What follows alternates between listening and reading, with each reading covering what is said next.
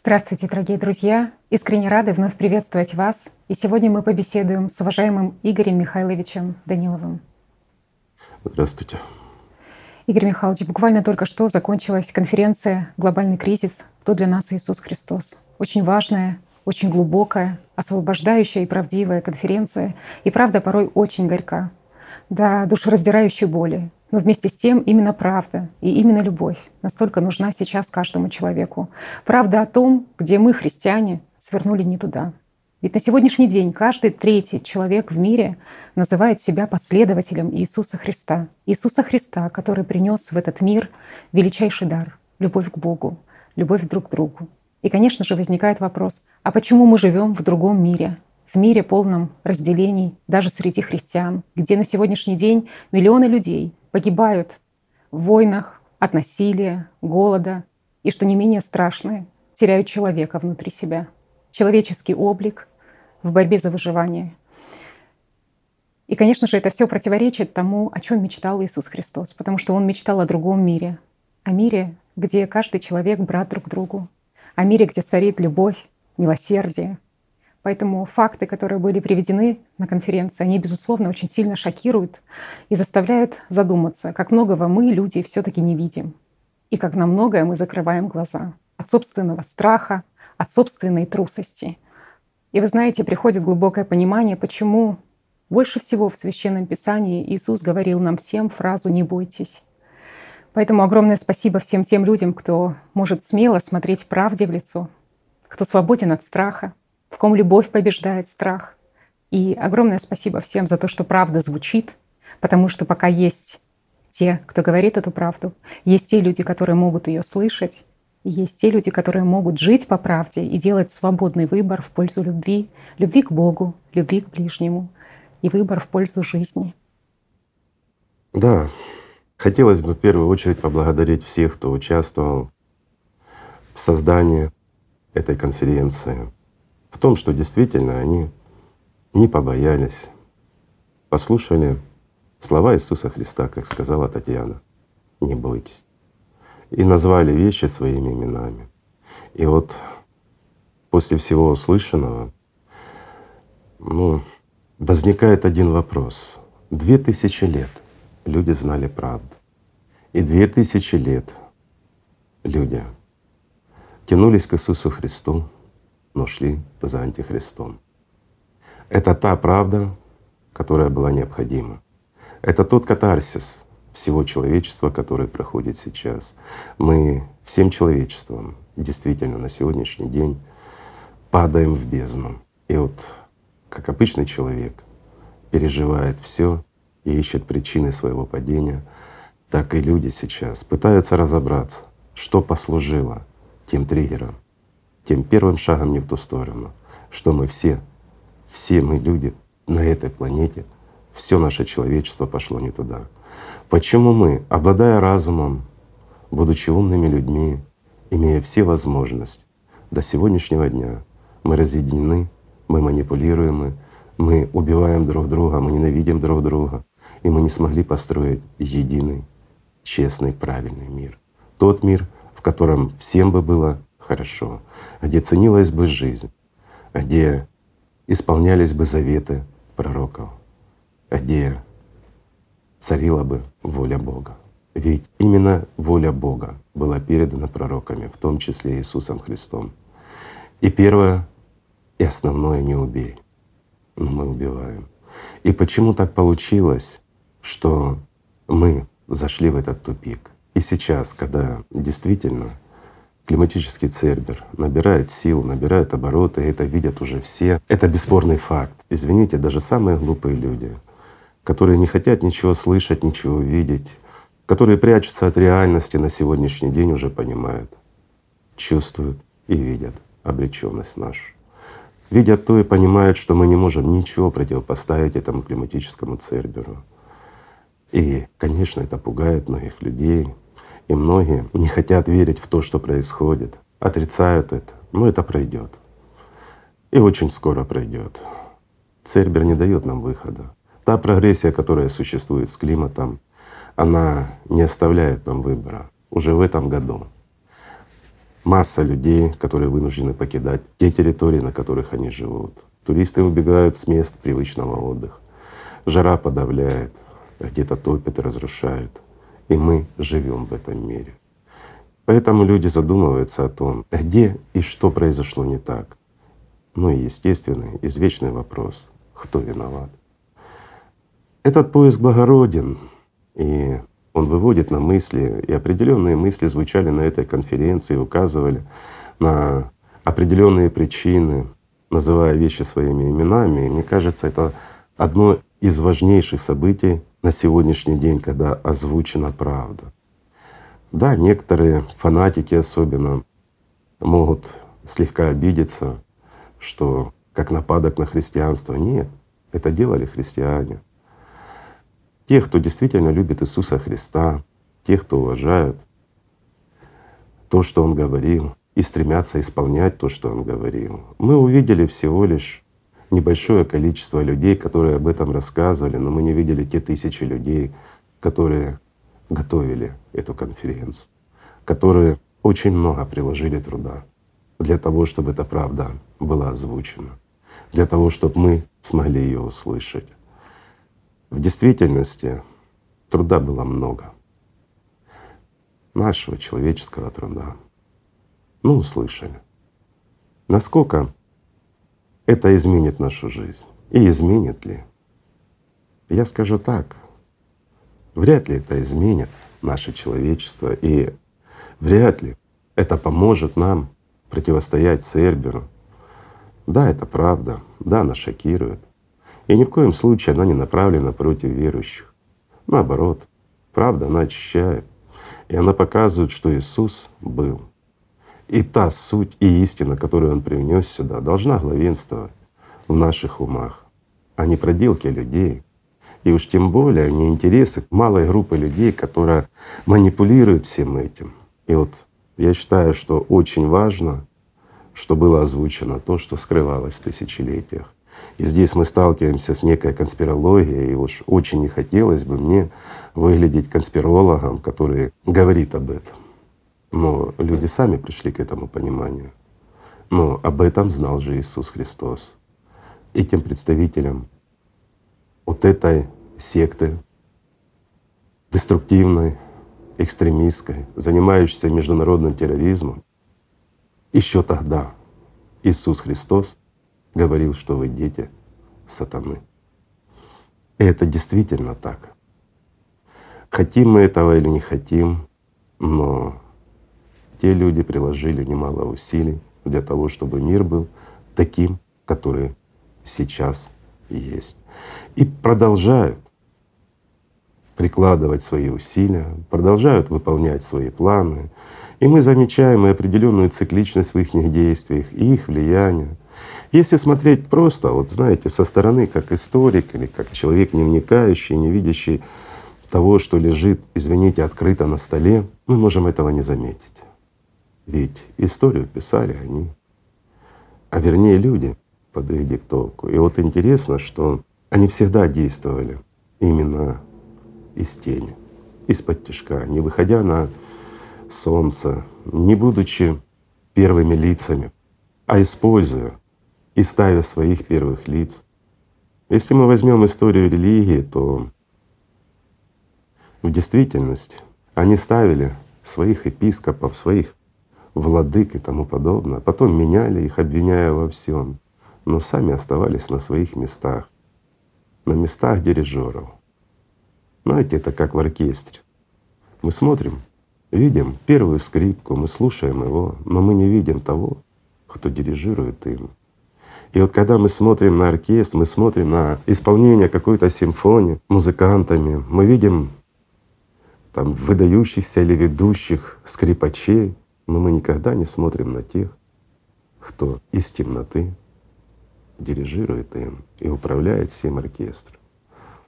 Так и здесь. Если мы смотрим на все события, которые происходят в мире, и мы смотрим однобоко, смотрим с политической точки зрения, с экономической точки зрения, то мы даже в событиях последних десятилетий мы всегда находим крайних, всегда находим виноватых, какие-то интересы определенных групп людей каких-то политических партий, каких-то транснациональных фирм, которые занимаются бизнесом, им кроме денег ничего не надо. Но мы не видим настоящих кукловодов, которые стоят за всем этим. И вот эта организация, она очень древняя.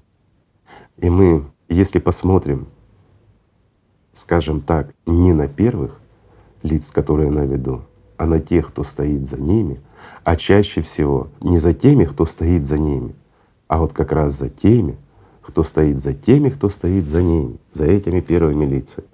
И вот там мы чаще всего и найдем их в том темном углу, практически незаметном. Но этот угол, он незаметен лишь нам. Это правда. Мы ведь обращаем внимание на историю, как в том же рассказе на этой конференции о Константине, да? Если мы будем смотреть на историю Константина, то мы будем видеть все однобоко. Для нас он, ну, как для христиан, выдающийся человек, который, собственно, экономизирован, и он сделал религию государственную и многое отдал. Ну, мы слышали историю о Константине с другой стороны, правдивую, настоящую историю, чем он руководствовался, что происходило, и уж тем более все происходящие дальше вещи, манипуляции людьми. Да, мы можем это оправдать, как человек, который стремился к власти. Он создал огромную империю, но он хотел создать и укрепить ее единой религией, чтобы это стало крепче. Ну, ребят, знаете, это настолько глупая мысль с позиции управления государством. А это государство, империя. Давайте рассмотрим, вот просто отойдя в сторону немножко. Ведь есть закон. Это действительно закон, как сохранить власть. Это те законы, которые использует сатана для того, чтобы манипулировать нами всеми. Это то, почему мы все разделены. И в этом суть. И Константин, вопреки всему, имея, ну, говоря современным языком, многоконфессиальную империю, где все разделены, а значит, они никогда не договорятся между собой, и он является верховной властью, и легко манипулирует ими всеми, идет на то, чтобы создать единую религию то есть заведомо себя уничтожить. Ну, это нормально? Это ненормально. Почему? Потому что если есть единая религия, значит это государство будет обречено. Почему? Борьба за власть, стремление владык к доминированию. Давайте вспомним историю и посмотрим. Ведь это было всегда когда, извините, властелин, царь, не имеет значения, кто, ну, скажем так, гражданский владыка соперничал с религиозным владыкой. Чаще всего те, кто имели возможность, они приписывали себе власть и над религией, и над государством. Но постоянно была борьба. Это, знаете, как сегодня есть власть и есть оппозиция, которые никак не могут поделить власть над людьми в государстве и всегда стремятся друг друга ну, подсидеть, отобрать какие-то полномочия. Ведь борьба за власть, она существует шесть тысяч лет. И шесть тысяч лет происходит одно и то же. И опыт управления государствами, он огромен. И как же ж мог Константин такое допустить? Ведь на то время уже был опыт. И уже люди это знали на других религиях, понимали, чем это заканчивается. И какое сопротивление будет скажем так, у представителей религии и у царя. Но опять-таки некоторые наделяют его, ну, скажем так, выдающимися способностями руководителя, что он такой великий император, что он многих завоевал, правильно рассудил, все правильно делал. А кем был на самом деле этот Константин, канонизированный церковь? Обычный человек, жаждущий власти и очень боявшийся своих конкурентов. Это был человек, который переживал каждое мгновение за свою жизнь, за свою власть, потому что знал, как она достается и как легко ее отобрать. Он боялся всего и опирался на тех, на которых не стоило бы ему опираться, потому что за его спиной стояли представители этой тайной организации, которые и подсказали ему из множества различных религий как раз религию Антихриста, потому что она была крайне удобна. А чем же она была удобна? Да тем, что там говорилось, что всякая власть от Бога, что там была четкая иерархия, она была управляема и очень удобна и строилась под государство. Конечно, его это привлекло. И он наделил их властью. И чем закончилось это для империи Константина? Ну, если внимательно посмотреть, внимательно, не смотреть на музыкантов, а смотреть на дирижеров, то мы увидим, как они, вот эти люди, зашедшие, получившие массу льгот, ну, не буду все перечислять, можно посмотреть конференцию, там об этом хорошо рассказано. Но в конечном счете именно они разрушили эту империю. Они разделили ее на части, даже слегка поссорившись друг с другом, якобы. Но они начали это все контролировать и контролируют до сегодняшнего дня. Смотрите, как все просто. И в действительности вот эта организация, которая, казалось бы, исходя из логики, из истории, ее просто не существует. Но мы видим ее везде. Знаете, это как неотъемлемая составляющая любого предмета, находящегося на Солнце, отбрасывающего тень. И эта тень есть везде и всюду. И если мы посмотрим, сколько империй было разрушено, и разрушено именно ими, вплоть до Советского Союза, ну здесь скажут, казалось бы, ну как может быть Советский Союз разрушен какой-то религиозной организацией? Друзья мои, это не религиозная организация, это скорее сатанистский культ, чем религиозная организация. Но они контролируют все религии. Посмотрите, что сделали они с Иисусом Христом, как отреагировали они на Него. Ведь хорошо на конференции рассказано о суде над Иисусом Христом. А разве мы сегодня не видим подобные суды? Видим. И они происходят прямо сегодня. Что они сделали с пророком Мухаммедом?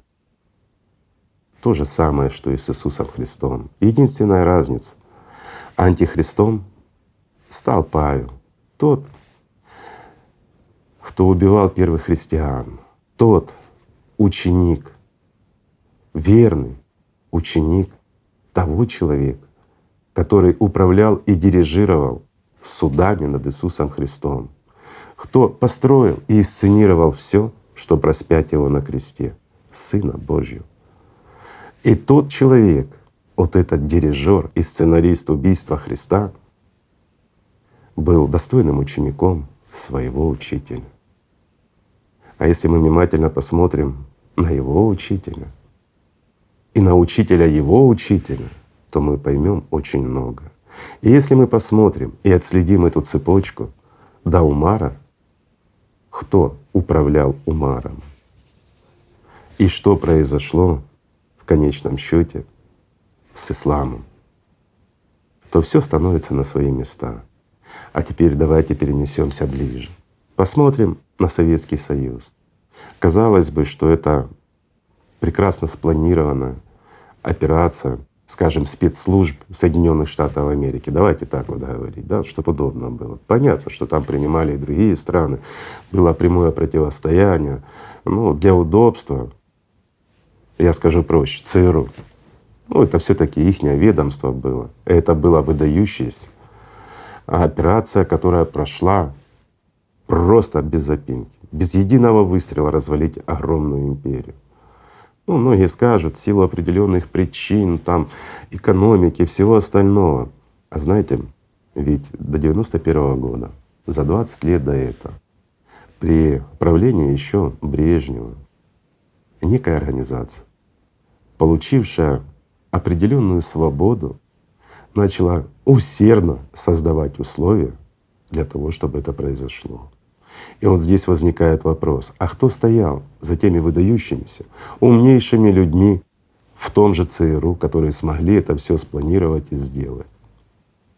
Именно за 20 лет до этого. И вот эта вот дата 20 лет, она колоссально играет роль в их организации. Знаете, она как сакральная какая-то, и мы можем ее отследить во многом. Приведу простой пример. Все помнят 2001 год. Трагедия, сентябрь месяц в Соединенных Штатах Америки. И вот когда это произошло, это было знаковое событие. Я тогда своим друзьям, и они это помнят, сказал, что пройдет 20 лет, и вы увидите, что произойдет с Америкой. Они столкнутся с бесправием, с очень жесткими изменениями в политике. Они столкнутся с тем, что невозможно сейчас, с тем цинизмом, с нарушением и конституционных прав, и подменами во многих и многих аспектах их жизни. И в конечном счете то величие, которое мы наблюдаем сейчас, оно постепенно будет сходить на нет. И города начнут пустеть, появится то, что появилось у нас на улице. У нас в те времена. И наркомания, и, скажем так, падение морали и многого другого. Это то, с чем сейчас сталкиваются наши друзья в Америке. Это то, из-за чего они переезжают уже совершенно другие штаты и покидают многие Америку. Это то, что происходит в действительности в вопросах их внутренних. Мы не имеем к этому никакого отношения и не вправе их осуждать. Мы не граждане Америки. Но мы видим, что происходит. И это было заложено за 20 лет до этого. И так же само и в Советском Союзе за 20 лет до его распада, и так же само при царе батюшке Российская империя за 20 лет до всем известных событий начала происходить очень странная и интересная вещь. Да, я понимаю, что многие историки сейчас начнут возмущаться и говорить, что я не знаю историю, что я не вникал в нее не учил. Ну, друзья мои, всего знать невозможно. Слишком много различных событий. И не всегда и не везде мы участвуем, и не всегда мы все можем увидеть. Но если мы глянем непредвзято, я скажу так, хотя бы почитаем записки филеров, которые они доносили в свои службы, наблюдая за тем, что происходит в храмах российских, как влияли на умы людей, как они поднимали недовольство людей царем батюшкой, как они ставили в пример другие страны, где есть свобода, где люди живут вольно, а потом мы видим, а что мы видим? Мы видим убийство Столыпина. После его столыпинских реформ, которые подняли империю до небес, сделал эту империю одной из практически передовых стран мира. Но было одно условие. Столыпин не пускал в Думу определенных людей. И знаете, как в насмешку Столыпина убивают в Украине, в Киеве и хоронят его в Киево-Печерской лавре. Но те, кто в теме, те поймут, кто это сделал и почему. И почему здесь вершина цинизма. Но в конечном счете в Думу заходят те, чья нога там не должна была быть. И заканчивается это все тем, что возникает война. Первая мировая война, но если мы посмотрим на эту Первую мировую войну, и кто за ней стоял, да, я понимаю, сейчас опять скажут, ну, была масса причин и тому подобное, и экономика, и все на свете, и чьи-то интересы. Но надо смотреть не на тех, кто играет на музыкальных инструментах, а кто стоит за их спинами, и кто создавал те условия, и как все происходило. И посмотреть опять-таки, давайте возьмем просто настоящих героев, тех, за кем стояли. Именно те, о ком мы сегодня говорим. И что мы видим? Мы видим такую персону, как Троцкий. Казалось бы, сразу малозаметная персона, но сыгравшая первую скрипку построения Советского Союза. Да, именно он. Ну, многие опять скажут, а как же Ленин, а как же другие, Дзержинский и тому подобное. Да, были идейные люди, те, которые верили, те, которые стремились. Да, были договора из Германии и все остальное, все это было. И когда царя-батюшку сместили, и вот эта группа людей, дорвавшись до власти, первое, что они сделали, они развалили Российскую империю. Исчезли золотые запасы, армия практически в ноль ушла, заводы поостановились, то есть экономически оправдано для тех, кто якобы развалил тогда Россию. Здесь имя Ротшильда всплывало, так кого только не было. Но то выдающийся музыкант, а вот дирижеры были другие. И в конечном счете Троцкий был тем, кто должен был заменить Владимира Ильича Ленина. Хотя давайте глянем, как развивалась Россия, вернее Советский Союз после революции. Октябрьская революция, когда власть, валяющаяся на земле, в буквальном смысле слова, была подобрана группой коммунистов. И что они сделали? Ну, обещали они, конечно, коммунизм, и чем-то он даже похож на созидательное общество, чем нас, собственно, некоторые персонажи и упрекают. Но есть одно и очень существенное различие. Коммунисты не отдали власть людям. Они ввели такое понятие «вся власть советом». То есть ничем не поменялось, все как было при царе-батюшке, как было Дума, которая управляла. Ну, вместо царя-батюшки появился генеральный секретарь, да, ну и все. Первое, что они сделали, извините, дорвавшись до власти в Советском Союзе, это закрепились. И извините, в 19 году, когда страна в войне, когда хаос, они начали строить себе новые санатории. Это те люди, которые до власти. Это для того, чтобы некоторые граждане в некотором государстве не осуждали своих руководителей сейчас. Когда тяжело, проблемно, они вот не туда деньги направляют, как бы. А некоторые говорят, что они их присваивают. А давайте мы посмотрим на ту группу людей, сколько легло на иностранные счета, вот как на офшоры сейчас, тех, кто дорвался до власти. Тот же Троцкий, тот же Дзержинский и многие с ними, вплоть до Владимира Ильича Ленина. Они говорили тогда, на всякий случай, вдруг что-то произойдет, мы проиграем, у нас будут средства на наших счетах, и мы заново все начнем спасать Россию. Знаете, это вечное спасение России. Но кто стоял за ними? И к чему это привело? И что мы увидели в конце? Троцкого выгнали. А кто выгнал? Один выдающийся человек, вернее, выдающийся ученик, выдающегося учителя — того же учителя, который был и у Гитлера. И вот почему? 41 год, начало войны.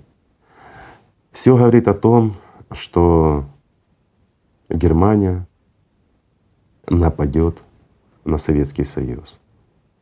А товарищ Сталин не верил. Почему? У них был один учитель. И он свято верил в то, что у них есть договоренность. И он действительно в это верил. И сейчас нам рассказывают, и очень многие нам приводят различные примеры, историки, доказательства и все остальное, что кто-кто, но товарищ Сталин, он напрочь был нерелигиозен, он не верил в мистику. Кто? Один из главных мистиков той группы людей не верил в мистику. Так же, как и Гитлер, который был окружен силовой группой хранителей. Именно тех, о ком мы сегодня говорим. И именно тех, кто засветились в истории с Иисусом Христом, те, кто засветились с историей с пророком Мухаммедом, лучшим из людей, тех, кто исказили все, тех, кто жаждали власти и жаждут по сей день, тех, кто разрушали империю и разрушают по сей день. И это действительно так. И что мы видим дальше? Мы видим, как, извините, за 20 лет до того, как распадется Советский Союз, в храмах начинается то же, что произошло за 20 лет до распада царской России. Абсолютно одинаково. Сомневаетесь? А почитайте докладные записки оперативных работников КГБ. О чем говорили батюшки и как они влияли на умы, с учетом того, что множество из них были агентами КГБ. Это действительно так. Но и КГБ должно было контролировать. Извините, любая организация, она должна контролироваться соответствующими службами, которые стоят на страже этого государства. Потому что та организация, в которую входит множество людей, она может быть потенциально опасна для государства. И это правильно с позиции государства. Но отреагировал ли кто-то? Что в первом случае, что во втором — никто. Потому что было определенное влияние этой организации даже на первых лиц. А что мы видим сейчас? Разве не то же самое? И казалось бы, нет. Казалось бы. Но если посмотреть не на исполнителей, не на музыкантов, а на дирижеров, если заглянуть в тень, то мы видим все то же самое. Это действительно так. Знаете, вот до смешного, абсолютная параллель. Давайте вот приведу вам простой пример, да? Ну, этих примеров множество, и мы можем сейчас вытащить этих зайцев из шляпы в большом количестве. Ну, опять-таки, не хочется, чтобы меня обвинили в конспирологии. Меня во многом обвиняют с подачи тех же дирижеров. Ну, конспирологию не надо цеплять. Это как просто взгляд со стороны. Может так, а может не так. Может есть такая проблема, а может быть это всего лишь фантазия. Видите, как я аккуратно пытаюсь для того, чтобы не кинуть тень на плетень, ну и не быть виноватым, и уж тем более не подставить своих друзей. Знаете как? Чтобы не обвинили еще и конспирологии нас и не повесили ярлык. Опять представители этой группы. Давайте возьмем в принципе любую страну. Ну, кто сейчас? Давайте возьмем Россию. Вот мы много говорили о Советском Союзе, о России. И глянем на те события, которые происходят в отношении хотя бы созидательного общества, да? Ну, казалось бы, все хорошо и все нормально. У контролирующих органов, ну, ну какие могут быть претензии к созидательному обществу? Давайте начнем с простого. Что такое созидательное общество? И о чем оно говорит? Оно говорит об истине, о простых элементарных вещах, которые хотят все. Можно ли его обвинить в чем-то нехорошем? Что созидательное общество — это в первую очередь международный проект, в котором участвуют волонтеры со всех стран. И его выверили и выверяли, и выверяют по сей день множество юристов, в том числе, скажем, с мировым именем, в том числе консультировались наши уважаемые участники этого проекта с множеством различных служб практически во всех странах приходили в контролирующие органы, предоставляли, скажем, сам проект, спрашивали, есть ли какие-то вопросы и могут ли быть, на что получали, конечно, отрицательный ответ. Заходили в те службы, в которые нормальные люди добровольно не идут, и даже в те, в которые просто так не зайдешь. Но наши волонтеры, что скажешь, умудрялись зайти и туда. Но тем не менее, в России, скажем так, в глубинке, происходит очень интересный процесс. Некие люди, сфабриковав определенные дела, в буквальном смысле слова сфабриковал, ну как бы юридически обоснованно приходят в суд и говорят, что созидательное общество, оно опасно, оно экстремистская религиозная организация. И нормальный судья ознакомившись с делом, посылает полицию и тех, кто это принес, как можно подальше.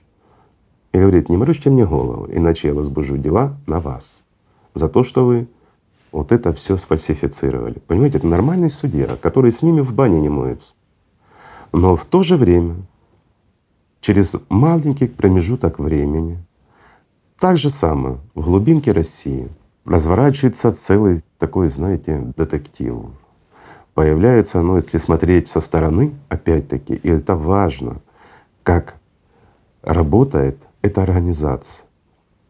Вот это в действительности секта, которая способна разрушать империю.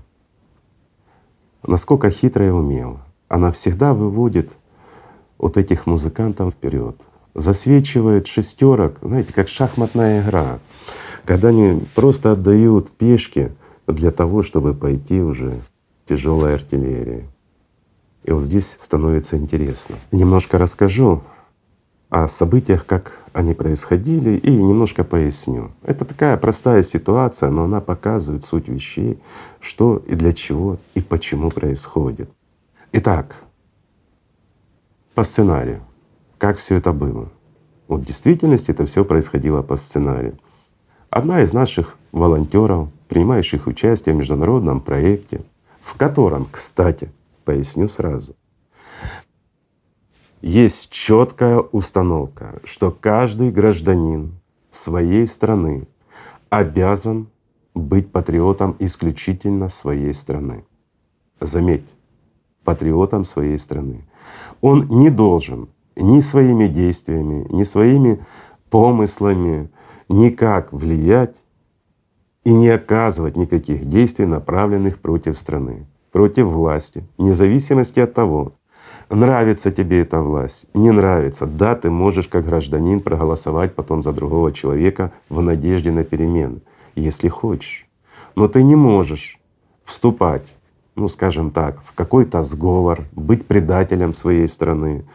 И уж тем более никаким образом не выступать и ничего не делать плохого для государства, для власти, исключительно потому, что твои действия как волонтера и участника созидательного общества направлены против собственной страны и собственного государства, могут вызвать тяжелейшие последствия и заставить страдать людей в этой стране, в твоей стране. И вот это одна из основ созидательного общества. Запомнили, друзья, да? Что никакими действиями ты не можешь вредить своей стране и стремиться к смене власти или еще чего-то. То есть созидательное общество отделено от политики. И уж тем более к религии не имеет никакого отношения. Почему? Потому что в созидательном обществе, в этом проекте участвуют представители всех религий. Весь земной шар и люди всех слоев, всех конфессий, религий и масса атеистов. Почему? Потому что объединение наше в этом проекте, оно исключительно направлено на то, чтобы все вместе, всем человечеством мы смогли улучшить жизнь каждого человека на этой планете. Мирным путем, путем законным, исключительно законным, исходя из конституционных прав каждой страны, исходя из международных законов, которые выверены и перепроверены, еще раз повторю, огромным количеством юристов, в том числе и консультировались в различных службах, в том числе и в России тоже. Поверьте, это так. И будем консультироваться. И не раз. И даже в тех странах, в которых еще не добрались до тех же служб, все равно будем консультироваться, чтобы во всем мире мы могли в действительности спрашивать у людей, хочешь ли ты жить в мире, в котором твоя жизнь будет самой ценной. Хочешь ли ты жить в мире, где все люди будут стремиться улучшить жизнь каждому? Простые вещи, те, о которых говорил Иисус Христос, пророк Мухаммед. И они исходят из логики вещей и единения всего человечества. Это повод стать единой цивилизацией, единым человечеством для того, чтобы все вместе мы могли в этих тяжелых условиях, которые мы входим. И это видят все уже. Климатических изменений. Как-то все вместе постараться выжить и найти решение. Так вот, мы, как созидательное общество, и наша участница, у которой в магазине лежала брошюра о созидательном обществе. И якобы, исходя из всей этой сцены, зашла некая бабушка, которая взяла эту брошюрку, почитав, ей что-то не понравилось, старая бабуська, естественно, прихожанка церкви.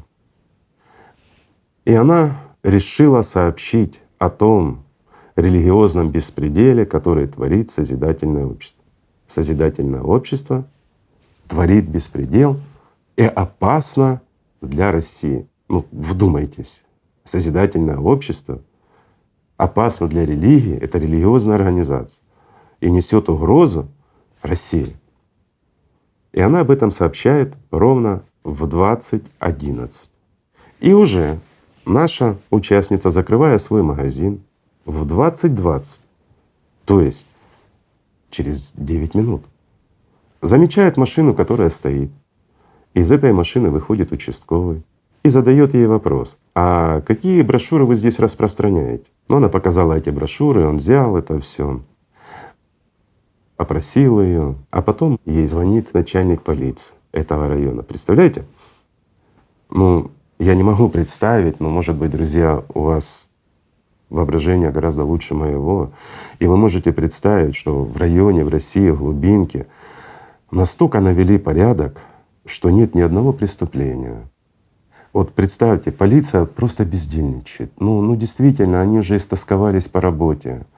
У них нет вообще никаких нарушений. И здесь какое, Боже, хулиганство! Брошюра. Вы представляете, какое событие?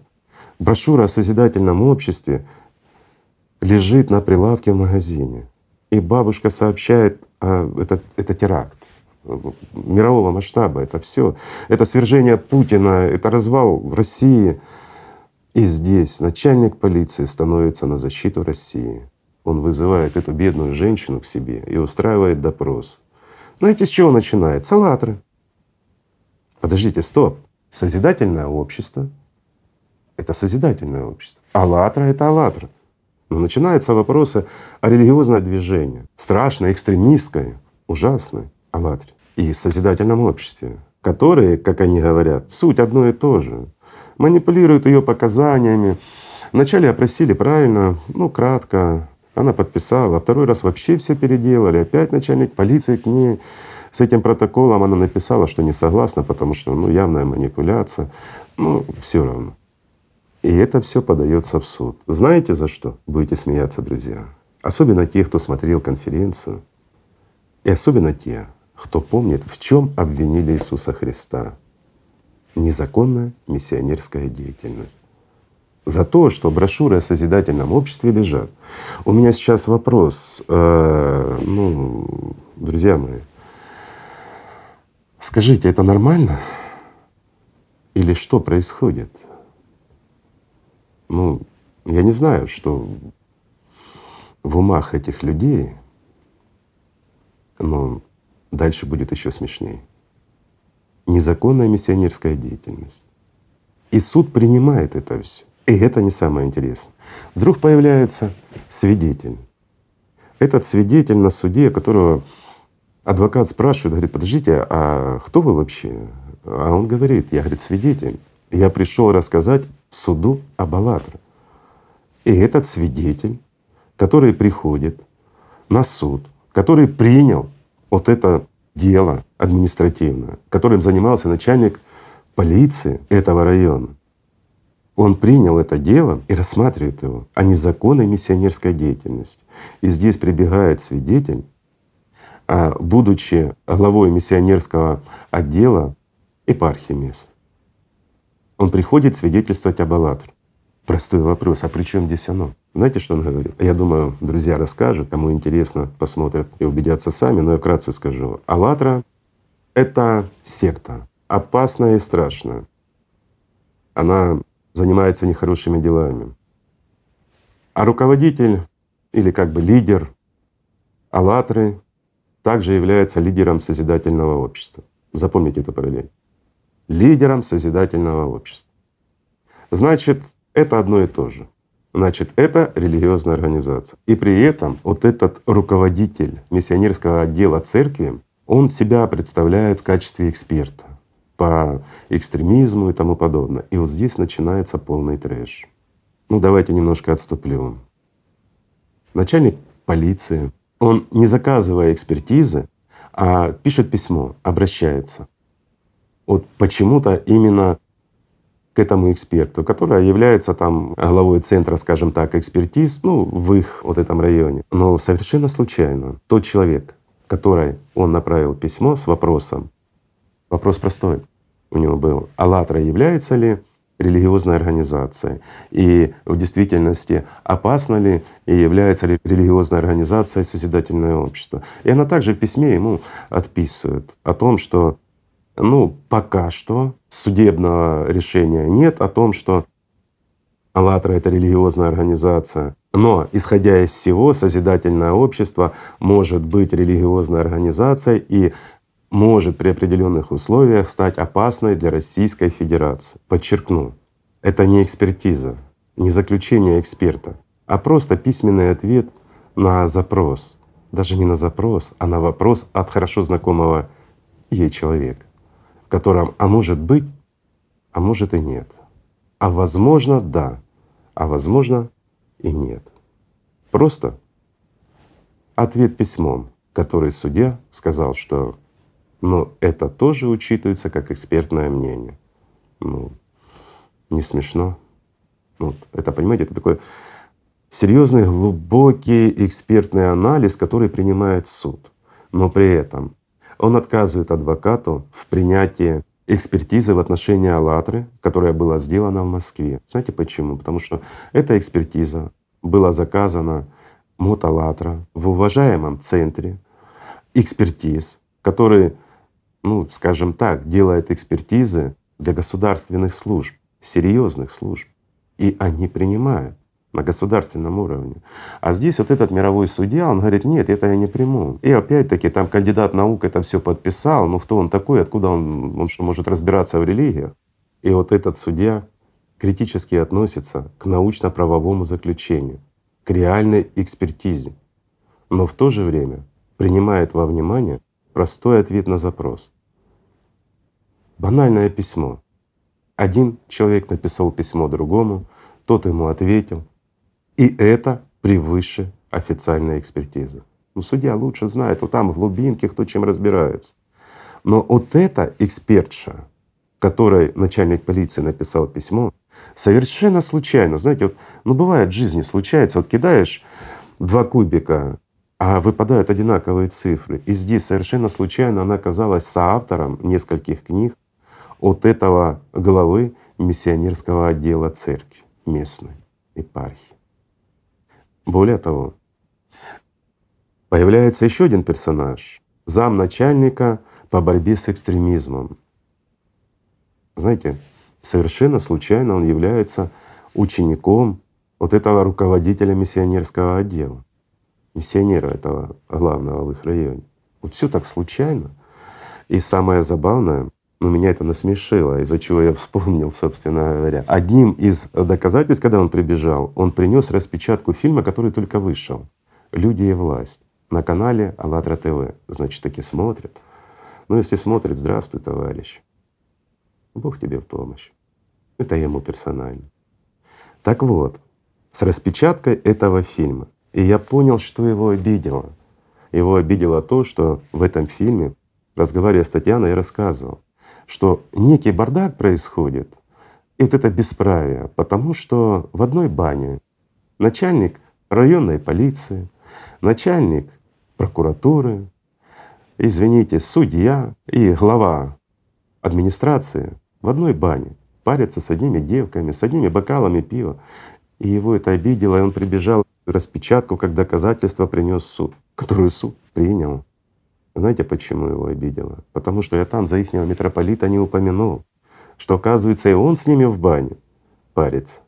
Поэтому имеет такое влияние на них и заставляет государственные службы нарушать права, гарантированные Конституцией той же Российской Федерации, просто топтать их, фабриковать дела на ровном месте и более того, принимать это в суде. Но слава Богу, как я сказал, не везде, а лишь там, где эта организация имеет власть над местными правоохранительными органами и над судьями. Ну, не буду рассказывать весь цирк, кино еще то. Меня он, кстати, назвал человеком меченым, а вас, друзья аллатровцы, назвал психически больными людьми, что в Аллатре все от психически ненормальные, неуравновешенные. В общем, здоровых людей в Аллатре нет.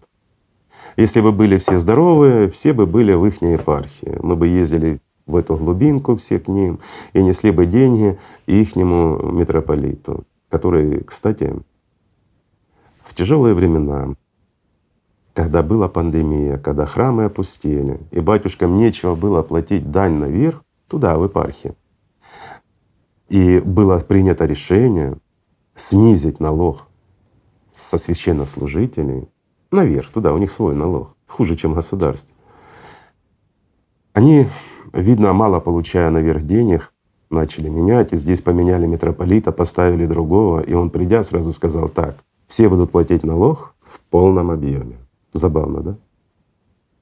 Но это лишь говорит, почему они так борются, что у них важнее всего и что стоит во главе. Но это их дела, туда же никто не лезет. Но забавно то, что нас начали обвинять, и вот этот главный обвинитель и создатель, а есть подозрение, которое ну, ничем не подкреплено, кроме как нашими домыслами и размышлениями, что весь этот сценарий как раз крутил вот этот глава миссионерского отдела.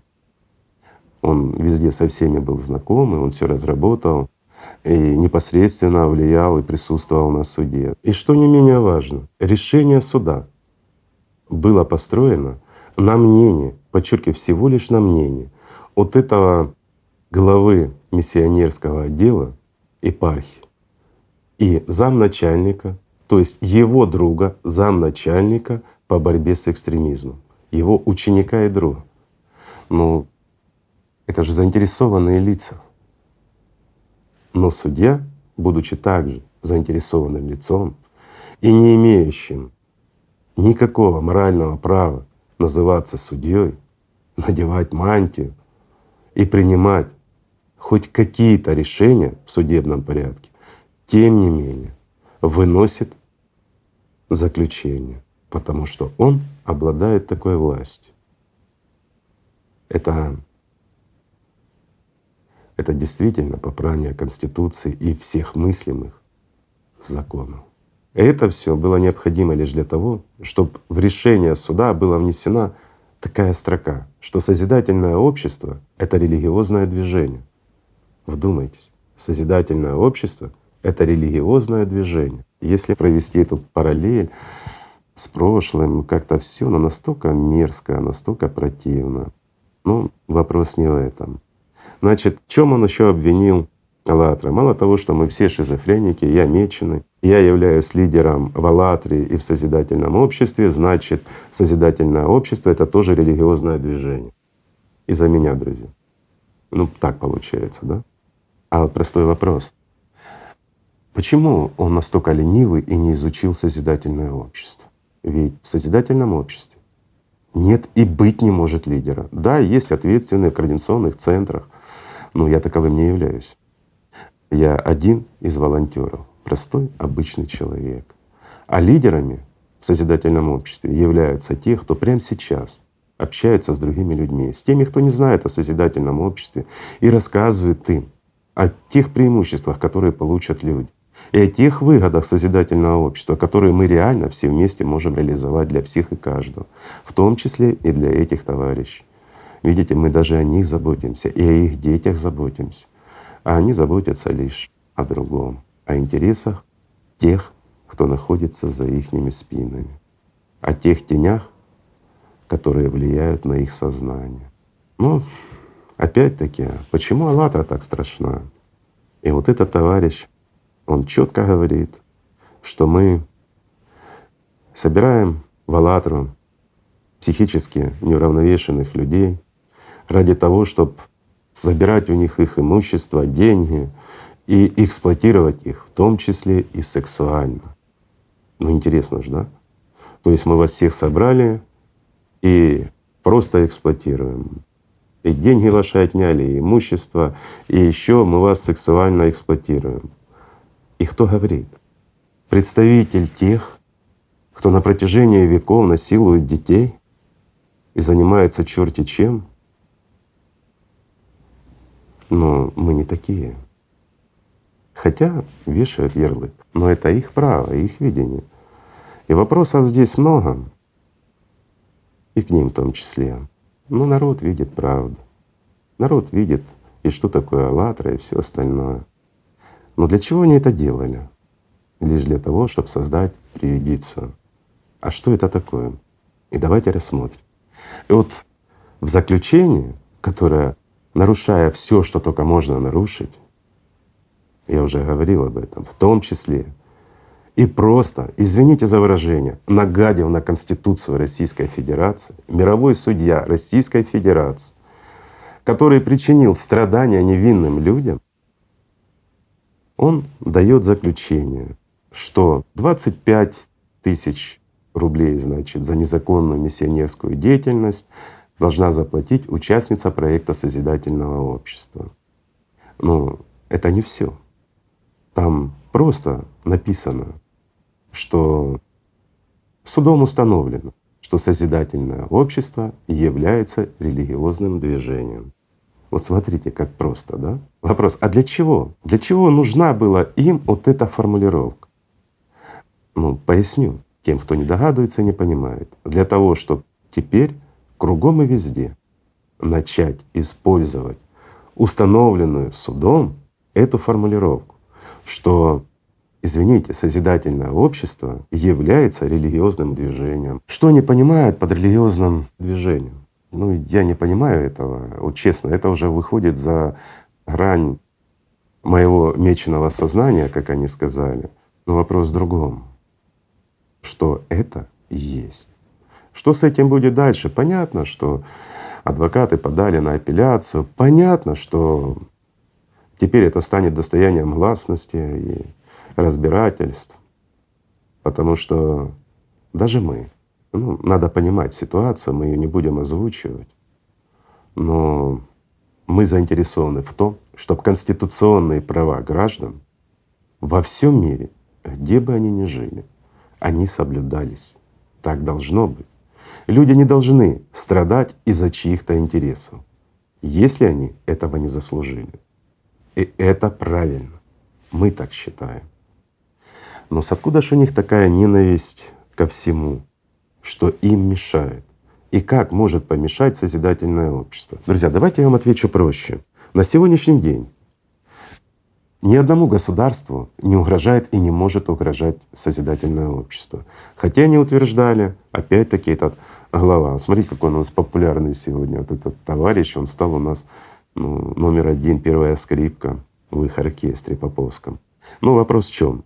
Он сказал, что мы стремимся построить государство в государстве. И мы угрожаем целостности государства российского. Помните, что я говорил? 20 лет. А когда это началось? И вот хороший вопрос. Вы знаете, не поленился. Я спросил у друзей, а кто он? Всего лишь одним глазком. В открытых источниках посмотрели на него. И вот теперь внимание.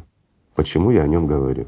На самом деле это пустячное дело, и его разрулят юристы, и все было бы, как всегда, тихо, так же, как и многие другие, которые возникают.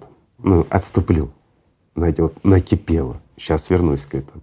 В то время, когда на другой стороне земного шара в полицейских участках полицейские проводят презентацию для своих граждан о созидательном обществе. В то время, когда полицейские в других совершенно странах рассказывают людям о созидательном обществе. В то время, когда полицейские в этой же стране, в Российской Федерации, поддерживают созидательное общество и помогают, объясняют, как правильно, где, чтобы не возникало никаких административных нарушений, оповещать людей о созидательном обществе, появляются некоторые места, где принимаются такие законы. Понимаете? А это ж уже считайте закон, если есть преюдиция и решение суда, да? А все таки для чего? Для чего такое клеймо на проект? Это даже не организация. Подчеркиваю, это проект. И зачем его нужно оклеймить? Зачем его нужно ввести? Ну, некоторые скажут, знаете, все ж понятно, хотят ввести в свое поле религиозное, в котором они доминируют, и где они могут э, навесить экстремизм, что угодно, и в конечном счете растоптать так же, как они растоптали многие другие различные организации религиозные, которые разрешены Конституцией. Ну, запросто могут. А что они так стремятся к доминированию? Что они так стремятся к тотальной власти на духовном поприще в этой стране? А ответ простой. И опять у нас этот наш герой, скрипач. Он историк, сам писатель умнейший человек, хорошо организовал и провел эту спецоперацию по дискредитации созидательного общества. Ну, надо отдать должное, умеет. Привлек и высветил всех, кого только можно. А кто он сам? Давайте посмотрим. Является ли эта организация, которую он представляет, опасной? Ведь именно он, влияя на умы своих прихожан, совершенно открыто заявлял перед выборами в Думу. Еще раз скажу, он представляет для паствы этой церкви Слово Божье, саму церковь. Ведь он глава миссионерского отдела этой епархии. И он очень ловко, правильно, юридически выверенно манипулирует мнением людей. Открыто и ненавязчиво, не называя фамилий, но указывая и объясняя так, чтобы все поняли, кто. Он говорит, люди, будьте внимательны, вот от этих сект на выборы идут представители в нашу Государственную Думу от страшных сект, экстремистских сект, которые направлены на разрушение государства. Потому что они пишут, собирают данные всех наших граждан, пишут докладные записки в спецслужбы Америки, и они идут в нашу Государственную Думу. И он призывает народ быть аккуратным и осторожным и голосовать только за проверенных. Ну, сразу понятно за кого. За тех, кто поддерживает их епархию. То есть голосуйте за тех, кого мы благословили, и тех, кто будет работать на нас, потому что мы их ввели во власть. Ну, это я продолжил от себя. Может быть, этот человек так и не имел в виду прямо. А может быть, вообще он заботился о стране, нарушая конституционные права и право выбора и запрет на влияние на мнение избирателей. Смотрите, как все просто. Это его прямое, ну немножко, может, где-то я отступил, извините. Как люди сказали, так и повторяю. Мне некогда было заниматься этой чушью. Я попросил. Друзья помогли собрать информацию. И самое, что мне больше всего понравилось, он, как гражданин, имеет право высказывать свое мнение, будучи главой миссионерского отдела епархии РПЦ. Он высказывает, причем неоднократно, прямое недовольство президентом. Так, не хотя вначале слегка, а потом прямо. Так же само, как за 20 лет до свержения царя. По опять-таки докладным запискам филеров говорили другие священнослужители той же церкви, в той же стране. И к чему это привело? Стоит задуматься. Нет, это не подстава его. Некоторые подумают, что я пытаюсь там против этого человека какие-то там, знаете, такие вот нехорошие вещи делать, что я его подставляю. Ни в коем случае. У меня нет интереса в этом. Человек живет своей жизнью, пусть живет так, как хочет. Это его желание и стремление жить так, как он живет.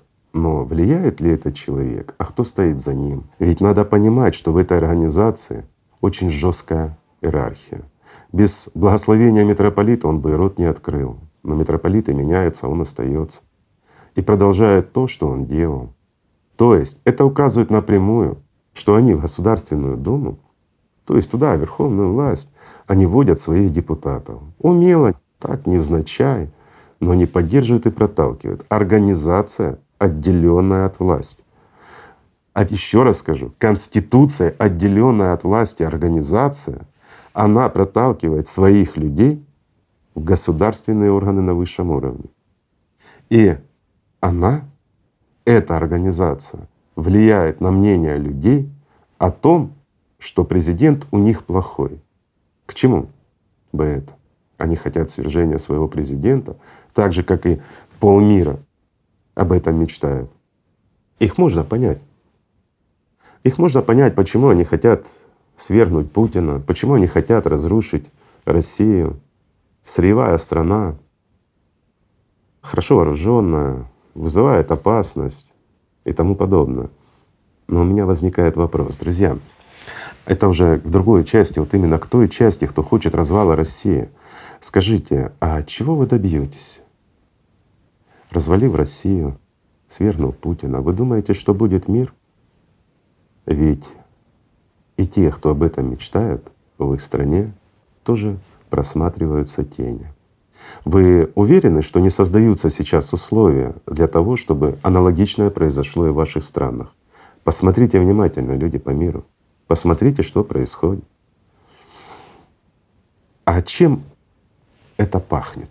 Знаете, вот всякое блюдо имеет свой запах. А не закончится ли это? Опять-таки, это всего лишь домыслы, этого может и не быть. Я рассуждаю, имею право, как гражданин этого мира. А не закончится ли это все единовластием во всем мире? Вы думаете, что не получится? Есть такие страны, как, к примеру, Китай, да, у которых вообще, ну, религия, она у них на заднем плане, больше атеистическая страна и тому подобное. Ну, народ больше такой атеистический. Им практические вещи гораздо ближе. Ошибаетесь, друзья. Несмотря на всю структуру, контролирующую народонаселение Китая, несмотря на их службы, они у них замечательно работают. Мы уже наблюдаем уже давно работу этой организации. Посмотрите сами, вы увидите многое. Многое из того, что происходит, и казалось бы, не должно происходить в Китае. А с другой стороны, как бы естественно, что оно происходит. Все можно оправдать, смотря с какой стороны смотреть. Так же самое мы можем считать, что оркестр хорошо сыгрался, у них есть ноты, они играют, но без дирижера. Они будут играть по нотам, но каждый по своим, в разнобой и ошибаясь вовремя вступили, неправильно закончили. И все, что они играют, превратится в хаос. А здесь отслеживается четко. Рука, крепкая рука дирижера. Кто захочет, тот увидит, тот найдет. Но возвращаемся опять к России. То есть мы видим явно, явный экстремизм и проявление, я бы сказал, опять-таки, не на этом человеке. Нет, он слишком мелкий, слишком интеллектуально развитый, чтобы такие дела вести. Он всего лишь один из музыкантов и далеко не первая скрипка. Но мы просматриваем, что кто-то уже оценил российского президента в 25 тысяч рублей. Такова цена реальности. Не обидно ли вам, друзья? Знаете, так и хочется спросить, а доколе? Вот и ответ. Есть ли это, нет ли этого, но по факту-то это есть. Забавно, смешно и обидно. Обидно за честных людей, за тех настоящих волонтеров, которые стремятся улучшить жизнь каждому. Но находятся те, кто стремится в тень, как тараканы, схватил кусок и убежал. И в тени спокойно съесть, чтобы ему никто не мешал. Почему? В мире существует много различных организаций, но почему именно эта организация, эта радикальная экстремистская секта, занимающаяся международным терроризмом, больше всего боится созидательного общества. Ну, его она только начала бояться. Но с Аллатрой она борется с первого дня. Даже раньше, намного раньше. Еще и Аллатры не было, она уже боролась. И я думаю, об этом стоит поговорить. Итак, с тем понятно. То оставим на рассуждение вам, кто должен решать эти проблемы в своей стране. Если вам это нравится, пусть так и будет. Каждый человек волен решать и принимать решения по своей стране. Мы, в том числе я, как волонтер проекта «Созидательное общество», не имею никакого права вмешиваться в чужую страну, и уж тем более противостоять или совершать хоть какие-либо действия, направленные против страны, гражданином которой я являюсь. И не совершать никаких действий против власти. Видите, как у нас все хорошо? Специально это вели и соблюдаем для того, чтобы быть удобным всем. Но тем не менее, у кого-то мы вызываем страх.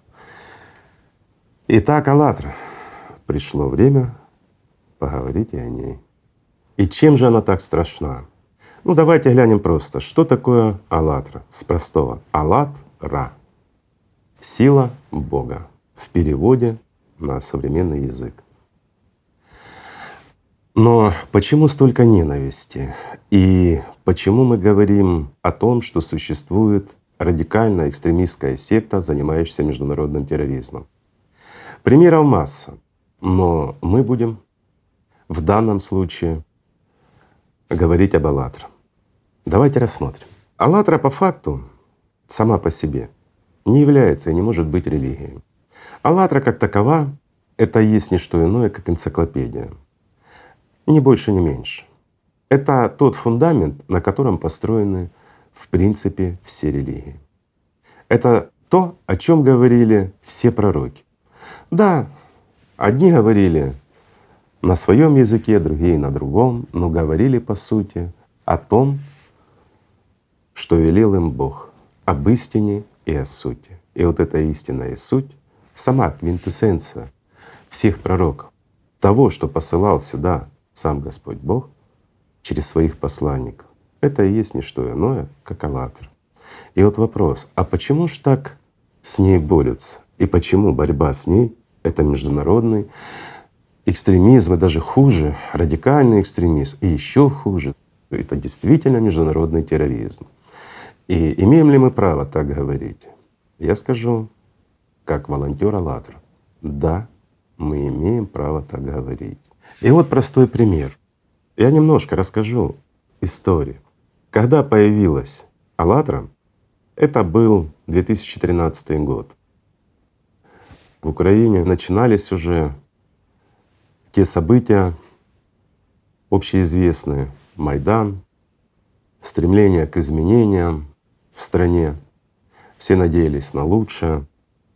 И 2014 год, как раз когда президент сбежал, начались боевые действия внутри страны, с востоком Украины — как бы все заняты, но не все.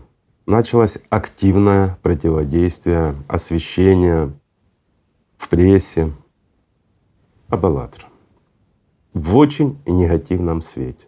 Рассказывали о том, в частности в Украине, что «АЛЛАТРА» — это пропутинская организация, это русский мир, это пророссийская секта — которая направлена на то, чтобы дестабилизировать Украину. Участников, том числе и меня, и участников «АЛЛАТРА» многих, ввели в миротворец. Ну и началось такое вот серьезное противодействие «АЛЛАТРе». Ну, во всяком случае, публично. Требовали проверки и СБУ, и других служб, с откуда деньги, Утверждалось, что ФСБ Российской Федерации оплачивает и финансирует все расходы «АЛЛАТРА». И самое интересное не это. Самое интересное, что практически то же самое началось в Российской Федерации. Я чуть-чуть забегу вперед, потом вернусь в рассказах, чтобы было понятно. Вот представьте, совершенно недавно, последние годы, идет прямое противостояние. Это два антагониста, Россия и Украина. Идут реальные боевые действия. Ну, никто не называет это войной, но для нас, граждан, это настоящая война. Разрушены наши дома, убиты наши родные и близкие. Это война, настоящая война.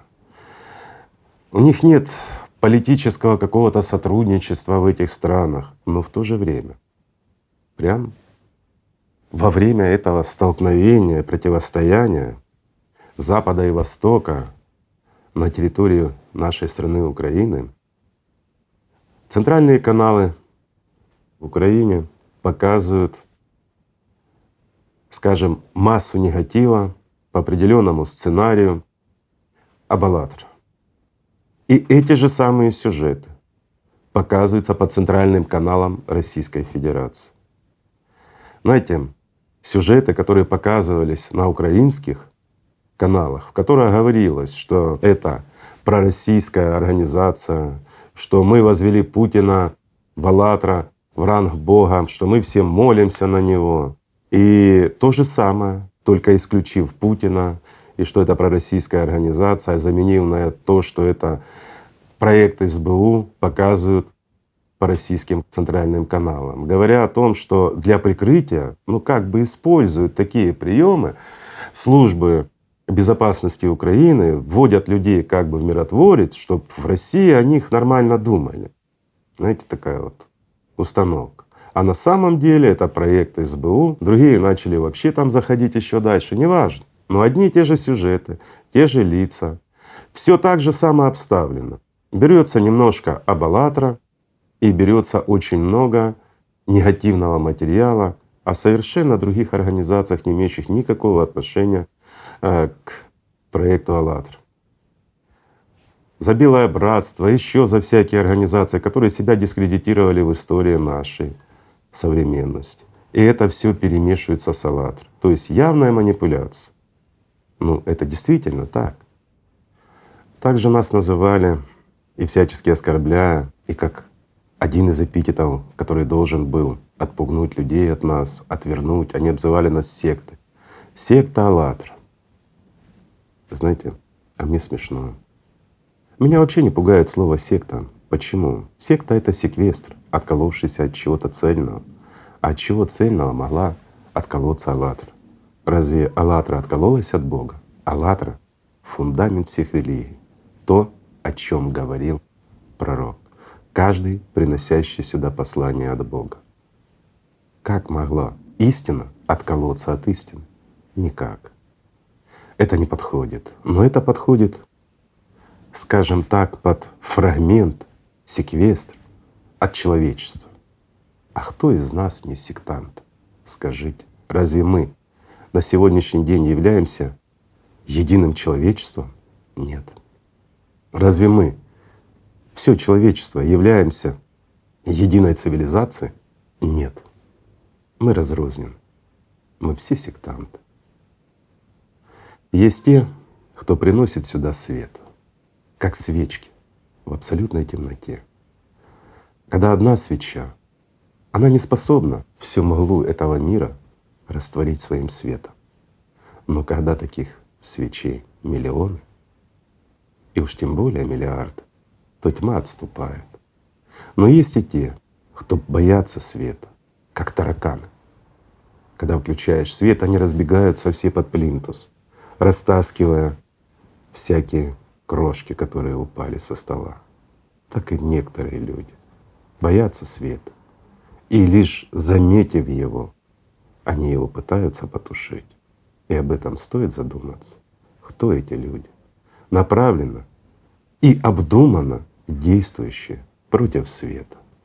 Разве имеют они хоть какое-то отношение к тому, кого мы называем Богом? У них свой Бог и свои задачи.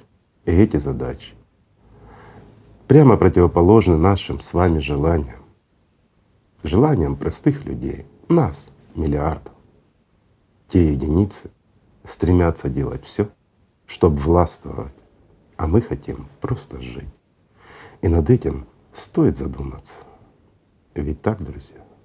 И вот просто интересно, как вы думаете, это какая такая организация, которая имеет такое могущество и такую власть, которая может диктовать настолько журналистам, центральным каналам в двух странах, которые являются на сегодняшний день антагонистами.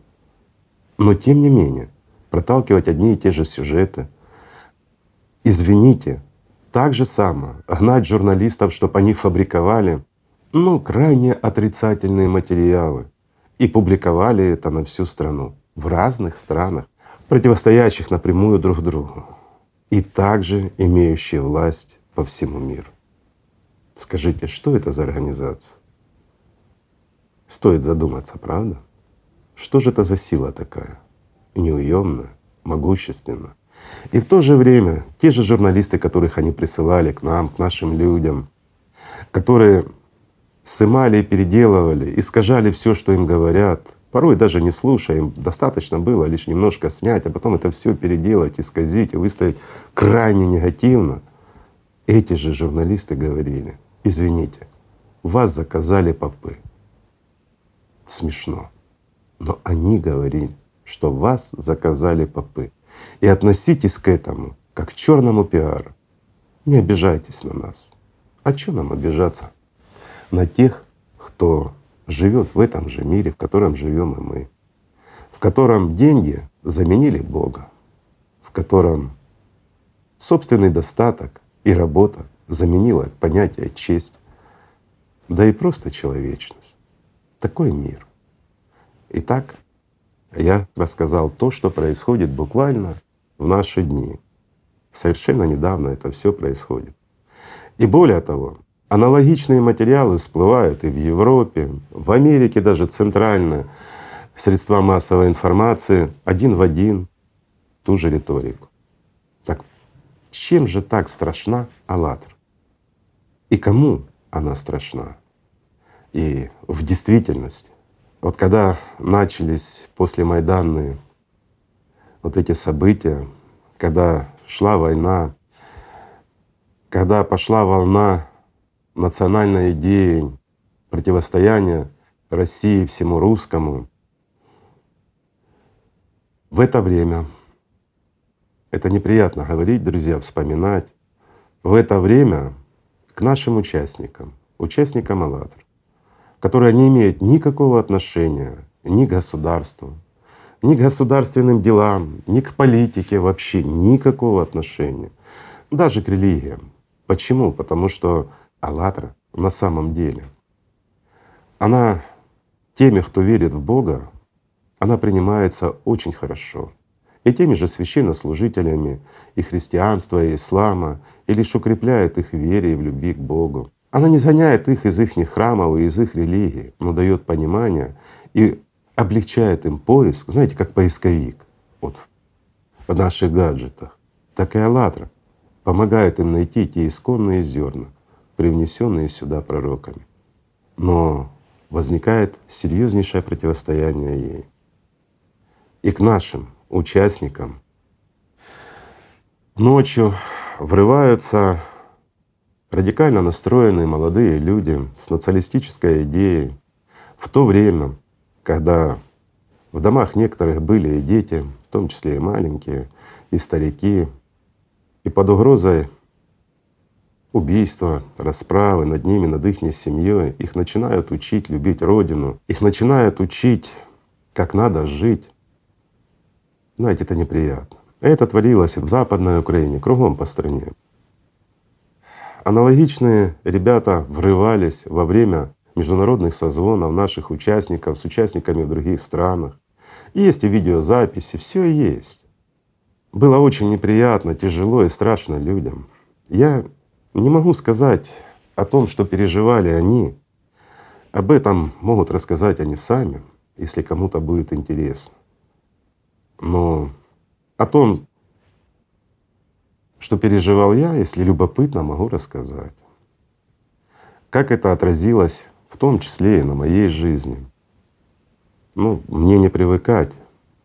Скажем честно, ими же я был гоним еще с ранней юности.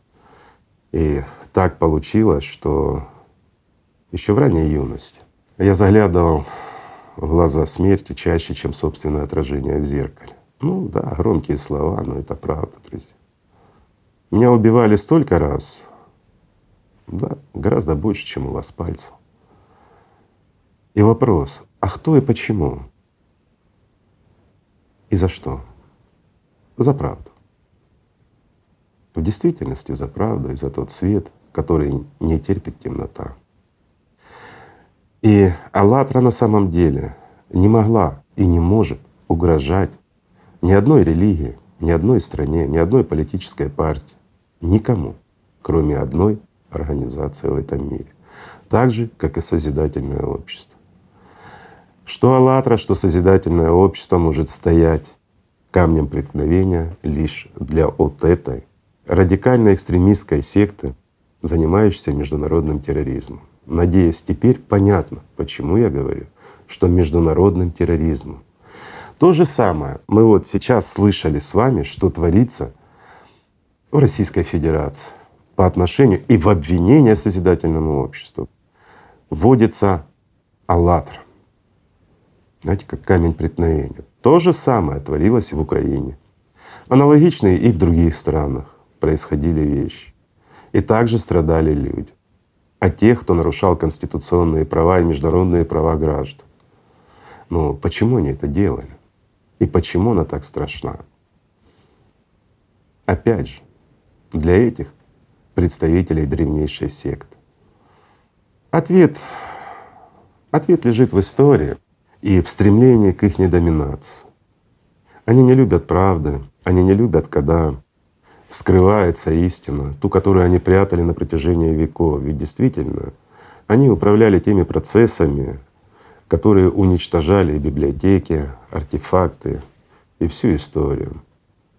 Они уничтожали хадисы, они уничтожали первых христиан и всякие записи, которые могли лечь в настоящую Библию. Учение, которое давал Иисус Христос. И истина для них горька, ибо она как свет, который высвечивает всю темноту и может изменить те события, которые хотят совершить они, эти хранители.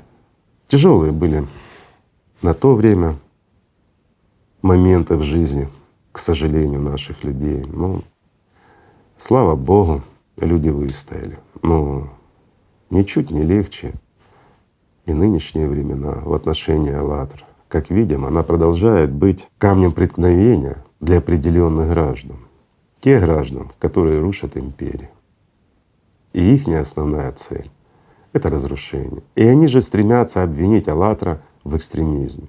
Это те люди, опять мы возвращаемся к Российской Федерации, которые организовали суд, подобно тому, о котором мы только рассказывали, с нарушением всех законов, опять использовали тех, кто в одной бане моется, где рука руку моет, и не только руку, где все управляемое и контролируемое ими. И, к примеру, по четвертой книге, по Сенсей 4, они приняли постановление, что в этой книге есть признаки экстремизма.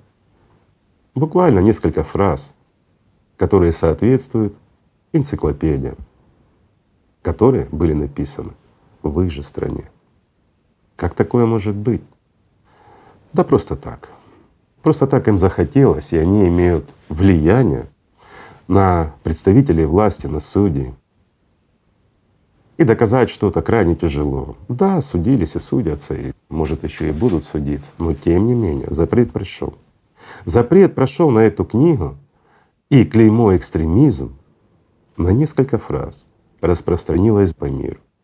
И уже многие начинают рассказывать в средствах массовой информации о том, что «АЛЛАТРА» — это экстремистская организация. Экстремизм — это разъединение. Это то, чем занимаются эти граждане. Это то, чем занимаются правоохранительные органы, которые разъединяют людей, которые создают напряжение — знаете, как в сдавленной пружине в народе своими действиями, нарушая права, закон. И давят настолько, что когда-нибудь она распрямится. И они надеются, те, кто стоят за этими правоохранительными органами, что направление, движение, когда начнет распрямляться эта пружина в виде людской массы, они смогут скорректировать в нужное им направление. А «АЛЛАТРУ» они не любят. И вот простой пример в доказательство тому, что это терроризм. Я сказал о тех людях, которые пострадали. Реально пострадали. Расскажу немножко о себе. Буквально чуть-чуть. И скажу, почему я это рассказал. Давайте возьмем несколько месяцев, ну, 15 -го года. Там с мая по июль месяц. Начну по порядку. У меня был один и тот же маршрут. Я ездил на работу, с работы заезжал в КЦ и к друзьям. В принципе, маршрут простой, и всегда он повторялся. Или туда, или сюда. И вот однажды я заметил, когда ехал на работу, бывают такие машины, которые иногда вы замечаете. Хотя они пытаются как-то скрыться, меняются, но я выделил почему-то, не знаю почему. Хотя номера на этих машинах менялись. Я обратил внимание на две машины, которые часто мне попадаются. Серый седан Шкода Октавия и черный джип Прадо. Номера были разные, но машины были те же. И как-то они так попадались случайно, как бы контролируя проезд. Естественно, я начал ездить медленнее, заходил с большим радиусом в поворот, понимая, что у кого-то появился интерес. Скажу сразу, Это далеко было не первое, это всего лишь фрагмент. Даже в отношении «АЛЛАТРА», в отношении моей жизни. Ну, это яркий пример того, что после очередных публикаций, которые прошли в апреле, естественно, влияя на мнение людей, я обратил внимание на часто встречающиеся машины. И вот, а, выезжая от друзей, это узкий проулок, достаточно на две машины с близко расположенными заборами, с малым количеством тротуара. Я обратил внимание на то, что буквально я повернул в сторону своего дома, стоит эта Шкода Октавия. А чуть дальше, навстречу, на бордюре, стоит грузовик на достаточном расстоянии. Видно, что автомобиль просто вот стоит. Но глянув на перекрестке налево, я увидел вдалеке черный джип. Я понял, что время пришло. Я был на автомобиле, на котором настояли мои друзья, чтобы в этом автомобиле был излишек мощности в двигателе. И такая интересная волшебная кнопка «Спорт» называется. Я, честно говоря, в этот день нажал ее впервые. Я нажал на эту кнопку «Спорт» и, как всегда, достаточно большим радиусом поворота медленно выехал и просто поехал. Но когда я поравнялся с этой «Шкодой», она тут же поехала. Знаете, бывает, вот подъезжаешь к машине, а водитель тебя не заметил, совершенно случайно он начинает тоже трогаться. Но в это время скорость набирал в моем направлении грузовой автомобиль. В зеркале заднего вида я увидел движущийся вдогонку мне черный джип Прада. Классическая коробка. И если бы не эта кнопка и забота товарищей, за что спасибо вам, то сейчас бы я с вами не разговаривал. Буквально одна секунда, которую дал мне этот автомобиль своей мощностью и вот этой волшебной кнопкой, которой я, кстати, после того практически больше не пользовался. Буквально под носом у этого грузовика и вот этой Шкоды, которая оттесняла меня в левую сторону движения, мне получилось выехать. Да, может быть случайность, Бывает же в жизни такое, мы попадаем в такие ситуации нехорошие на дороге. Бывает, конечно. Можно, конечно, думать, что это классическая коробочка, несчастный случай, автомобильная катастрофа, что кто-то намеревался это сделать. Можно относить это к вот этой скрытой, тайной, такой могущественной секте. Некоторые скажут, ну если бы они хотели, они бы просто тебя убрали. Ну конечно, конечно, так бы и было. И вот через две недели, находясь скажем так, на стоянке эпицентра. В то время, пока супруга совершала покупки, я часть товара решил загрузить в автомобиль. Ну, для мужчин, тех, кто ходили с супругами в большие магазины, те понимают, что это такое. Иногда хочется вырваться, покурить, подышать воздухом, да и просто отвлечься от всех этих мелких покупок. Это ж не рыболовный магазин, в конце концов, где можно ходить целый день, правильно, друзья? Ну так и я решил поступить, а предлог хороший, ну как бы товар уже есть, я говорю, оплачу, пойду выгружу и приду. Так получилось, что выгрузив товар, и паркместо рядом с моим автомобилем было свободно, а я просто стоял возле автомобиля и курил. Я увидел, как идут двое людей в камуфляжной форме. Ну, в то время, сами понимаете, в стране боевые действия, люди в такой форме ходят повсюду. Идут, смотрят на меня, ну естественно, на кого им еще смотреть? Просто автомобили, никого нет, а здесь я один. Как бы нормально, естественно. Но если кто-то видел глаза того человека, который хочет тебя убить, и идет он к тебе, то сомнения отпадают. И один из этих людей направился прямо ко мне, а второй начал из-за того, что было свободное место, обходить. Я как понял, ну, это мои домыслы и размышления, что он решил зайти за периферию моего восприятия. У меня в руках была сумочка, в которой ключи, документы, всякая мелочь, а в руке у того товарища, который шел ко мне, блеснуло лезвие ножа, которое он спрятал за ногу. И вот это движение его, которое он непроизвольно выполнил, достал перед этим нож, оно говорило о том, что он не первый раз его держит — его взгляд и все остальное. Но у меня была сумочка. И был хоть какой-то шанс в действительности был. Мне ничего не оставалось делать для того, чтобы не запустить его напарника себе за периферию восприятия. Я просто сделал шаг. Это нормальная ситуация и нормальное мое решение. То есть оно, как правило, останавливает людей, которые подходят к вам, и эти друзья тоже остановились. Я, глядя ему в глаза, спросил у него, ты действительно это хочешь сделать? Мы смотрели буквально несколько секунд, глаза в глаза. Его напарник стоял и не шевелился, глядя на нас. Этот человек изменил свой взгляд. И он сказал, нет. Я сказал ему, спасибо тебе. Он развернулся и пошел, напарник пошел за ним.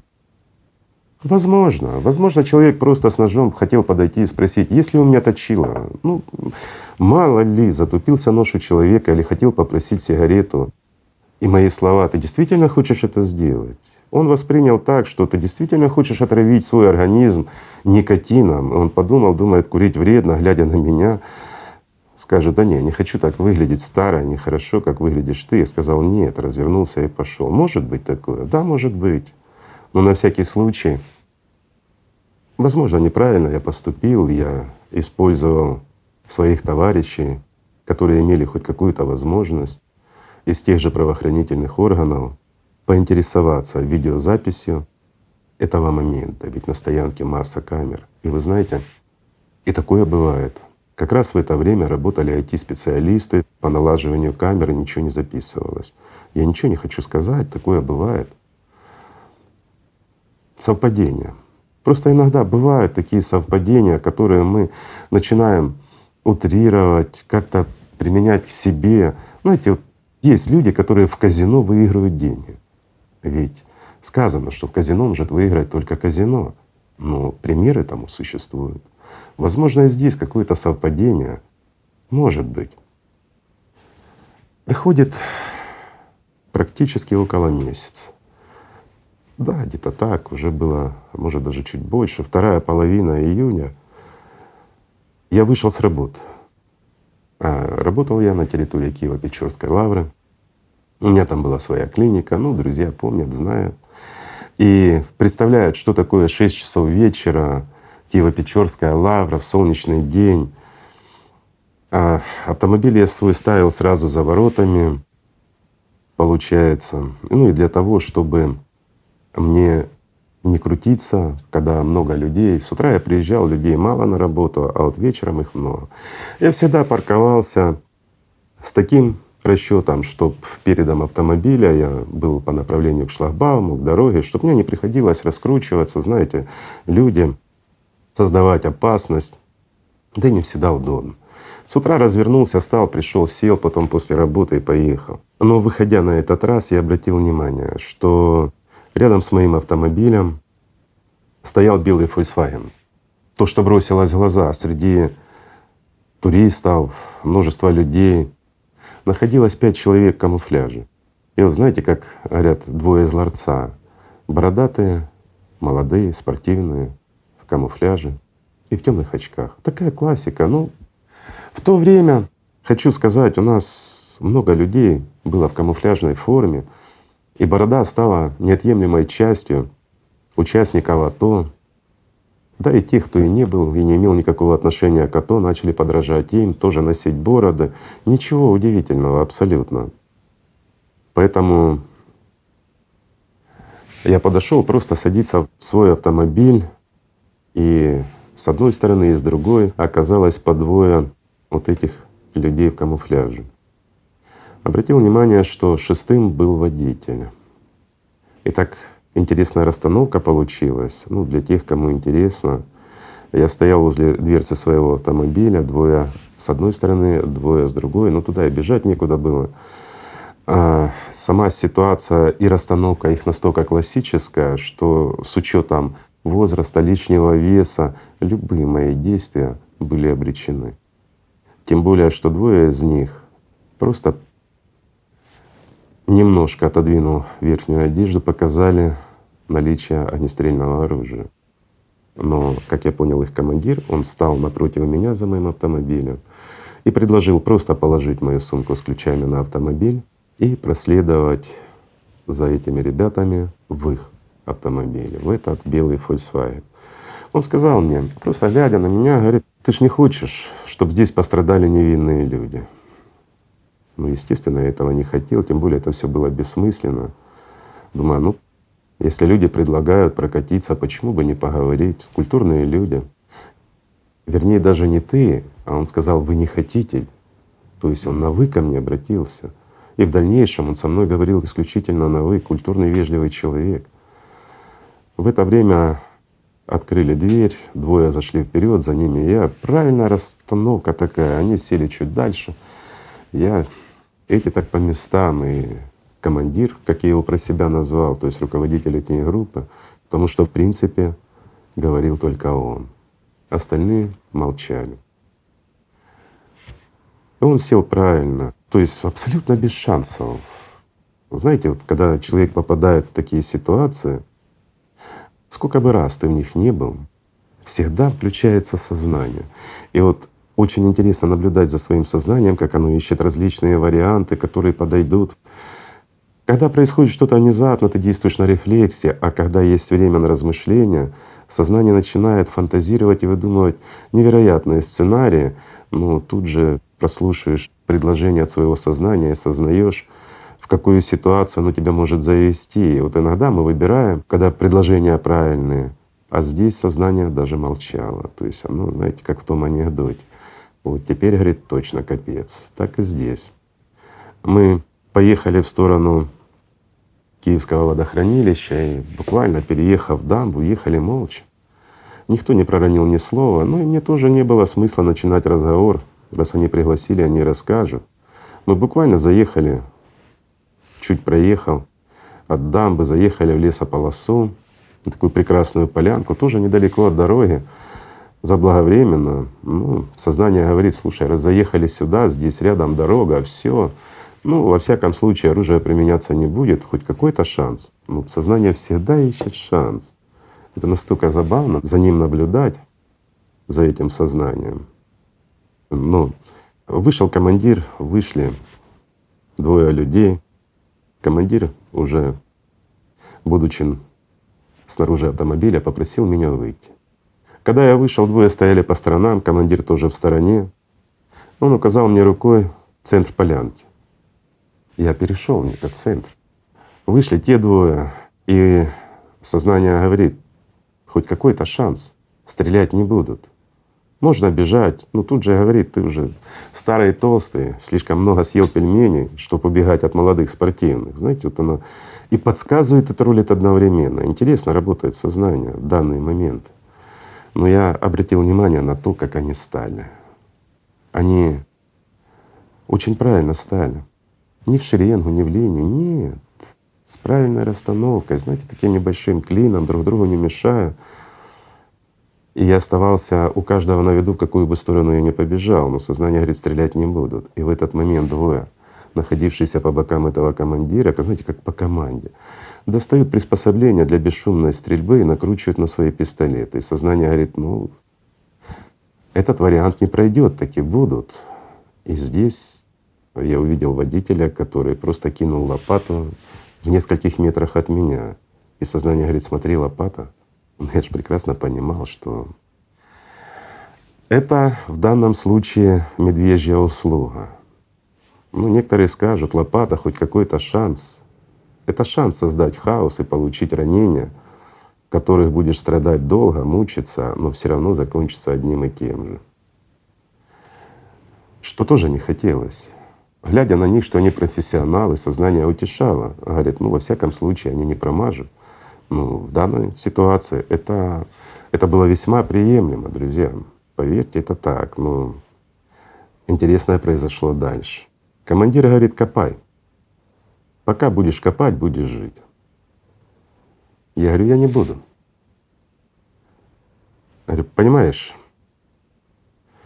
а с ним я говорил исключительно на «ты» ну, те, кто понимает и понимает, вызвал раздражение немножко, хоть какой-то шанс. Я ему говорю, понимаешь, тебе заплатили деньги и твоим ребятам за то, чтобы выполнили работу. Поэтому я не буду работать. Хотите стрелять, стреляйте. Раз так, значит так.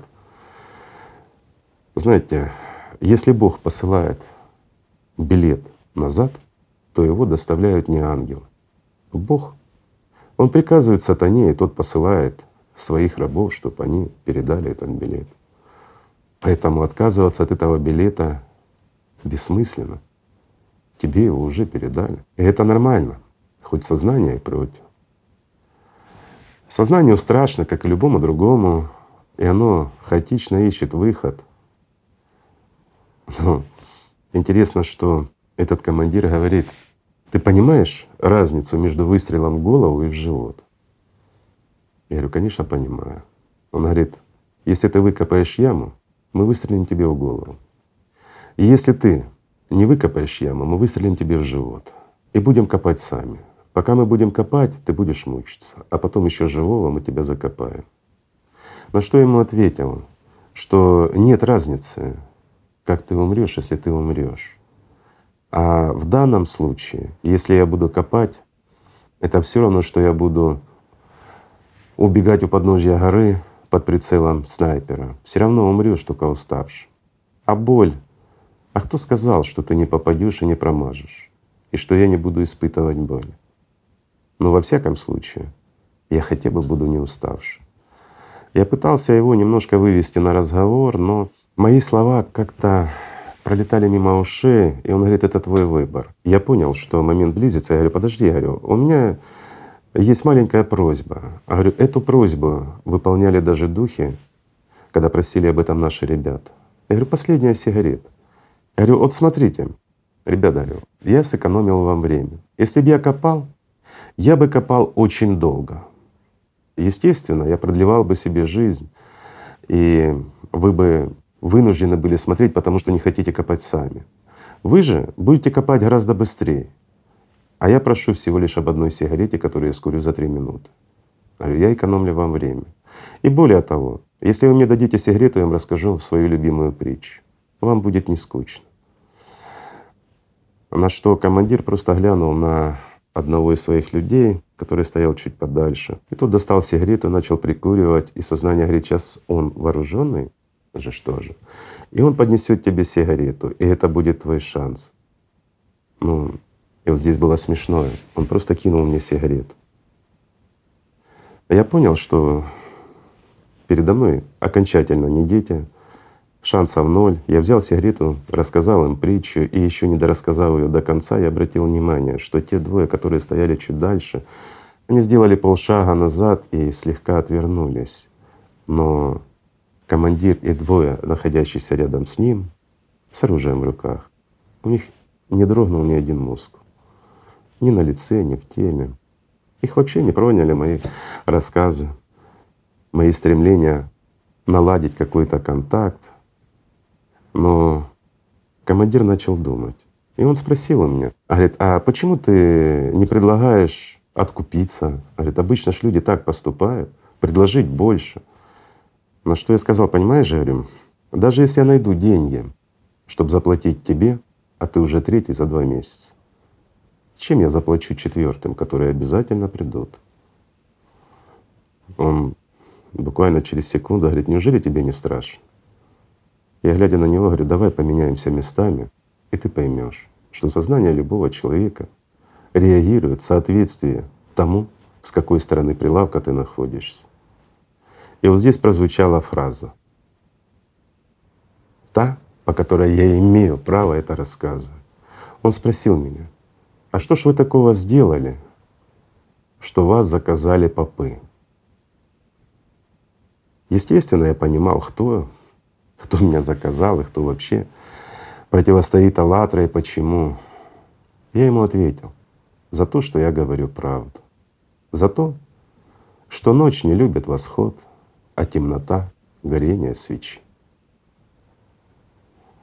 И поразительно то, что этот человек покивал головой и сказал одному из своих янычаров, отдай ключи. Тот просто кинул ключи от моей машины. Они развернулись и пошли. И вот этот командир,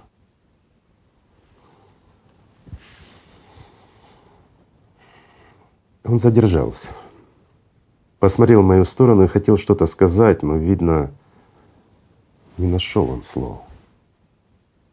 Сели в машину и уехали. К чему я это рассказал?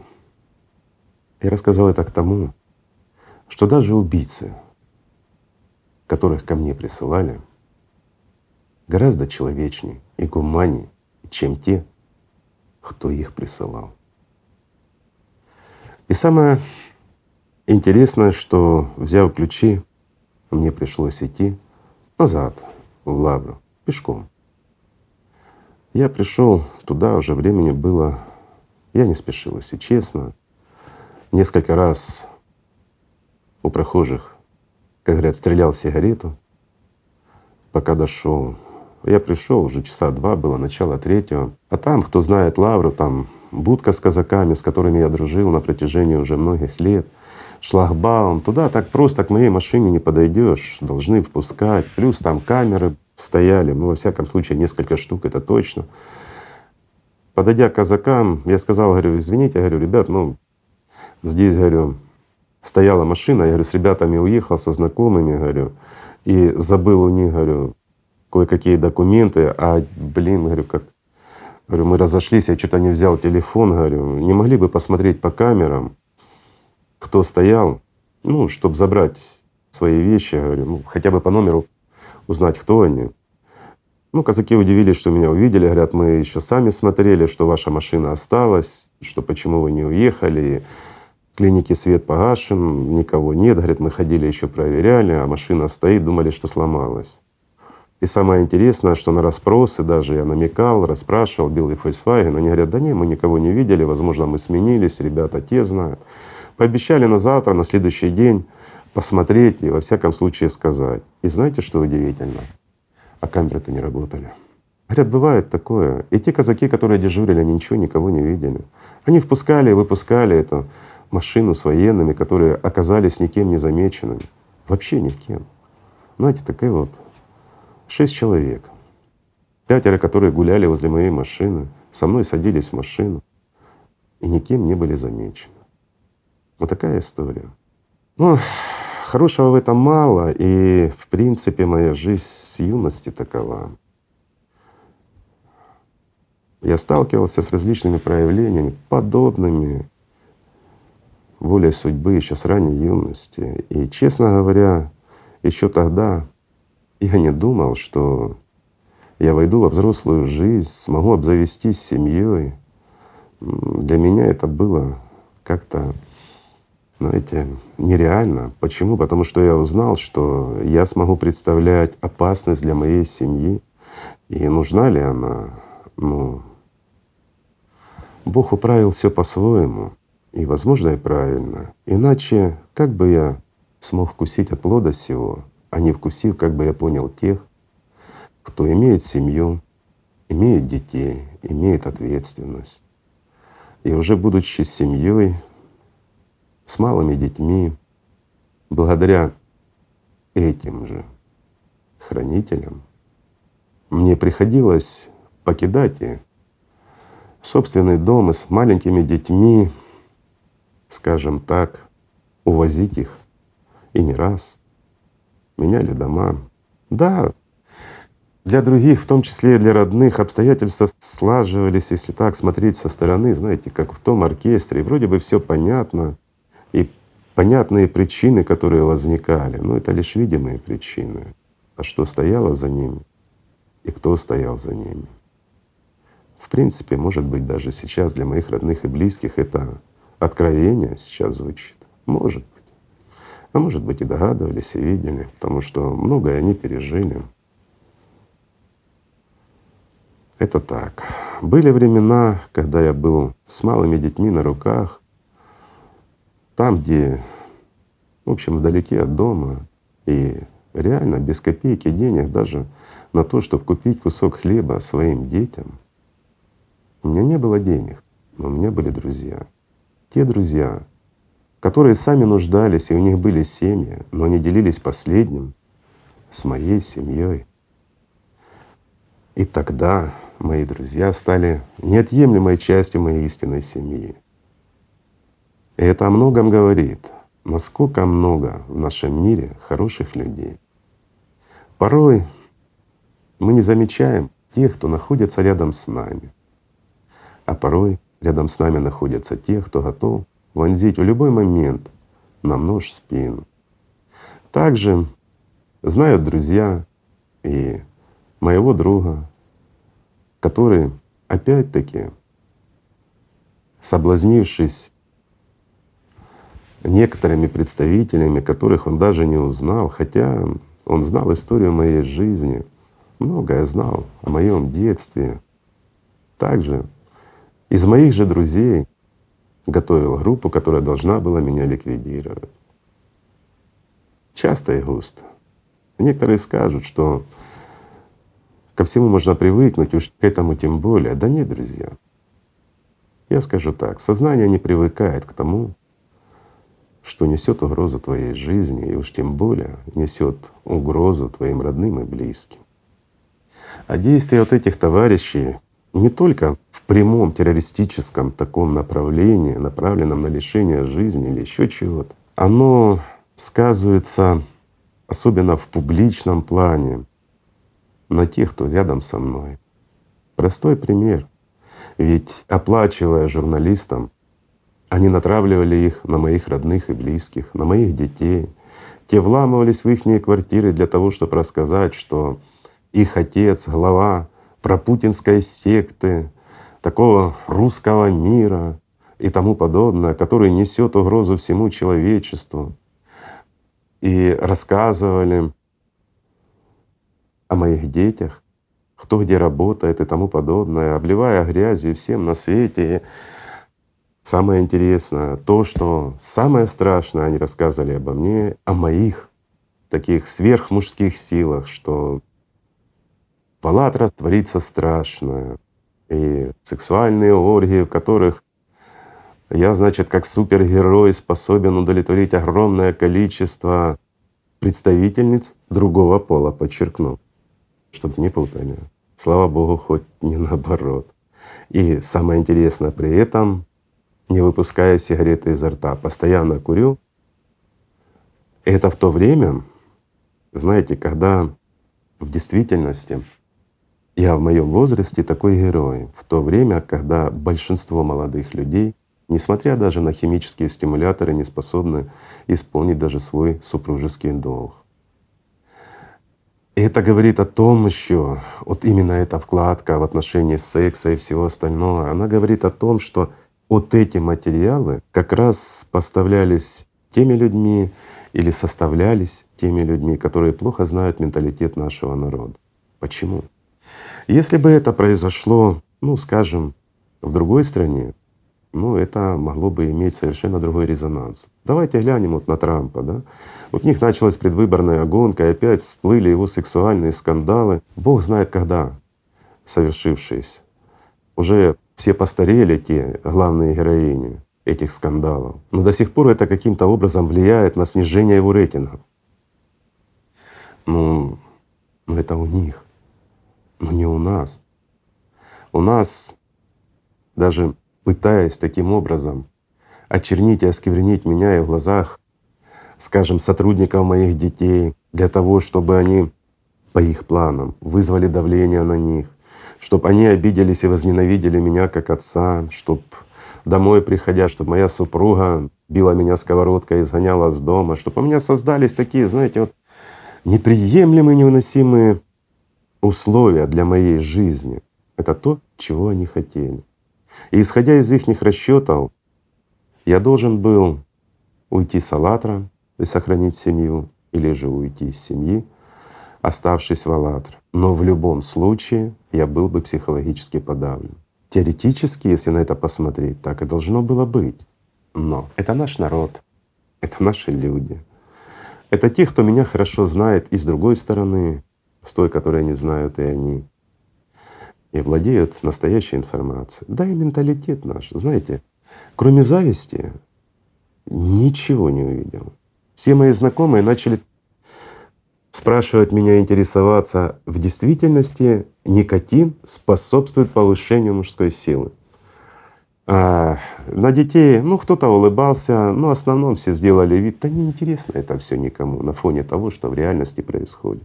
Было, конечно, несколько подонков, которые пытались посылать им эти фильмы, которые прошли, кстати, по центральным каналам и неоднократно им на электронную почту. Ну это так, подонки, которые инкогнито отправляли это им. Ну не без них. Но чего они хотели добиться? Сломать. Просто выиграть такими подлыми мерзкими моментами. Ну скажите честно, когда вы смотрите многократно в глаза смерти, организованные им, такие пустяки разве будут вас волновать? Меня нет. Но, честно говоря, я попал в такую ситуацию, как дедушка Соломон в анекдоте. Расскажу для тех, кто не знает. Жили три друга. Уже были ну, в уважаемом возрасте, встречались по выходным в парке, беседовали, играли в шахматы, вспоминали молодость. И вот однажды дедушка Соломон не пришел. И два друга говорят, наверное, приболел, но когда он не пришел, и следующие, и следующие выходные, они уже его, ну, честно говоря, похоронили. Решили, что все, пришла косая из-за них. И следующие уже они. Ну, они удивились, когда увидели его через месяц, начали спрашивать, говорят, слушай, Соломон, ты, наверное, сильно заболел, лежал в больнице. Он говорит, да нет, что вы. Я, говорит, сидел в тюрьме. Говорят, как в тюрьме? Что ж ты такого сделал? Он говорит, о, не поверите. У нас, говорит, в нашем подъезде, вернее, рядом со мной, на одной площадке живет малолетняя, ну, такая дурашка озорная, говорит. И вот она забеременела. А родители придавили, говорят, ну ты ж малолетка, ты беременна, что случилось? Как? Ну, она, прикрывая своих друзей, говорит, ну понимаете, я была в ванной, принимала душ, тут позвонили в дверь, я накинула полотенце, открываю, а здесь сосед. Говорит, соли дай. Я пока пошла за солью, а он пошел за мной. Ну, в общем, изнасиловал он меня. И, говорит, и об этом сразу пошел слух. Узнал весь дом, весь квартал — Ко мне, говорит, пришла полиция, такие вот рассказывают, как я это что делал. А говорит, весь дом знает, весь квартал знает. Я говорит, посмотрел на это. Я говорю, да, я виновен. Ну и все, говорит, и меня посадили. Он говорит, подожди, посадили за изнасилование на месяц. Да нет, говорит, не за изнасилование, а за дачу ложных показаний против самого себя. Смешно, но это жизнь. Действительно, многие люди не зная моей жизни, завидовали мне. И вот этот катарсис, такой же катарсис, как проводили до меня сотни лет назад другие перед своими друзьями. Я думаю, дают понимание вам, что не стоит завидовать мне. И уж не стоит завидовать тем, кто подле меня, друзья мои. Им также достается и такая же слава, и тот же позор и опасности, страхи, ведь сознание, оно боится. И то, что переживали они, мои близкие, мои друзья, мои родные, оно то, что не должны переживать люди. Нормальные люди не должны так жить. Так, как живут те, кто подле меня. Люди должны жить без страха. Люди должны жить в свободе. Люди должны жить и не бояться теней. Сознание у всех одинаковое. И когда тебя напугали, ты все равно будешь бояться тени. Даже будучи в свету, сознание — это инструмент тьмы, и оно все равно находится в тени. Оно не смотрит на свет, но оно замечает всякую тень. А это утомляет. Поэтому не стоит никому завидовать. Нужно строить свою жизнь. Нужно самому наполняться светом и не обращать внимания даже на такие мелочи, как те, о которых я рассказал. Все проходит, друзья. Тем более сейчас. Нам нечего терять, ибо мы все потеряли, просто не ведаем об этом. Такая ситуация. Да, сознание цепляет, и для него есть некие ценности, но наивысшая ценность, друзья, — это жизнь. А наивысшая ценность — это жизнь вечная. И вот к этому надо стремиться. и рассказал вам немножко истории, понимая, что кого-то она впечатлила, кого-то нет. Но это правда. Это правда. И рассказал я эту правду лишь потому, чтобы объяснить, почему ненавидят «АЛЛАТРА» как и какими методами борются с этой организацией и борются кругом по всему миру. Той организации, международным общественным движением «АЛЛАТРА», которое не несет никому угроз, кроме тех, кто боится света, потому что живет в темноте. Больше ни государству, ни службам, никому она не опасна. И на самом деле по заданию вот этих хранителей — АЛЛАТРА перепроверяли все службы и спецслужбы столько раз, что она стала на сегодняшний день самой перепроверенной, выверенной организацией. Искали деньги и ищут по сей день.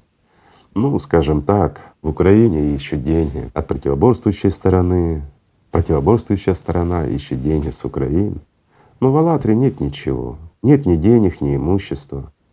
Ничего, кроме любви к Богу. Так, как завещал Иисус Христос. И так и должно быть.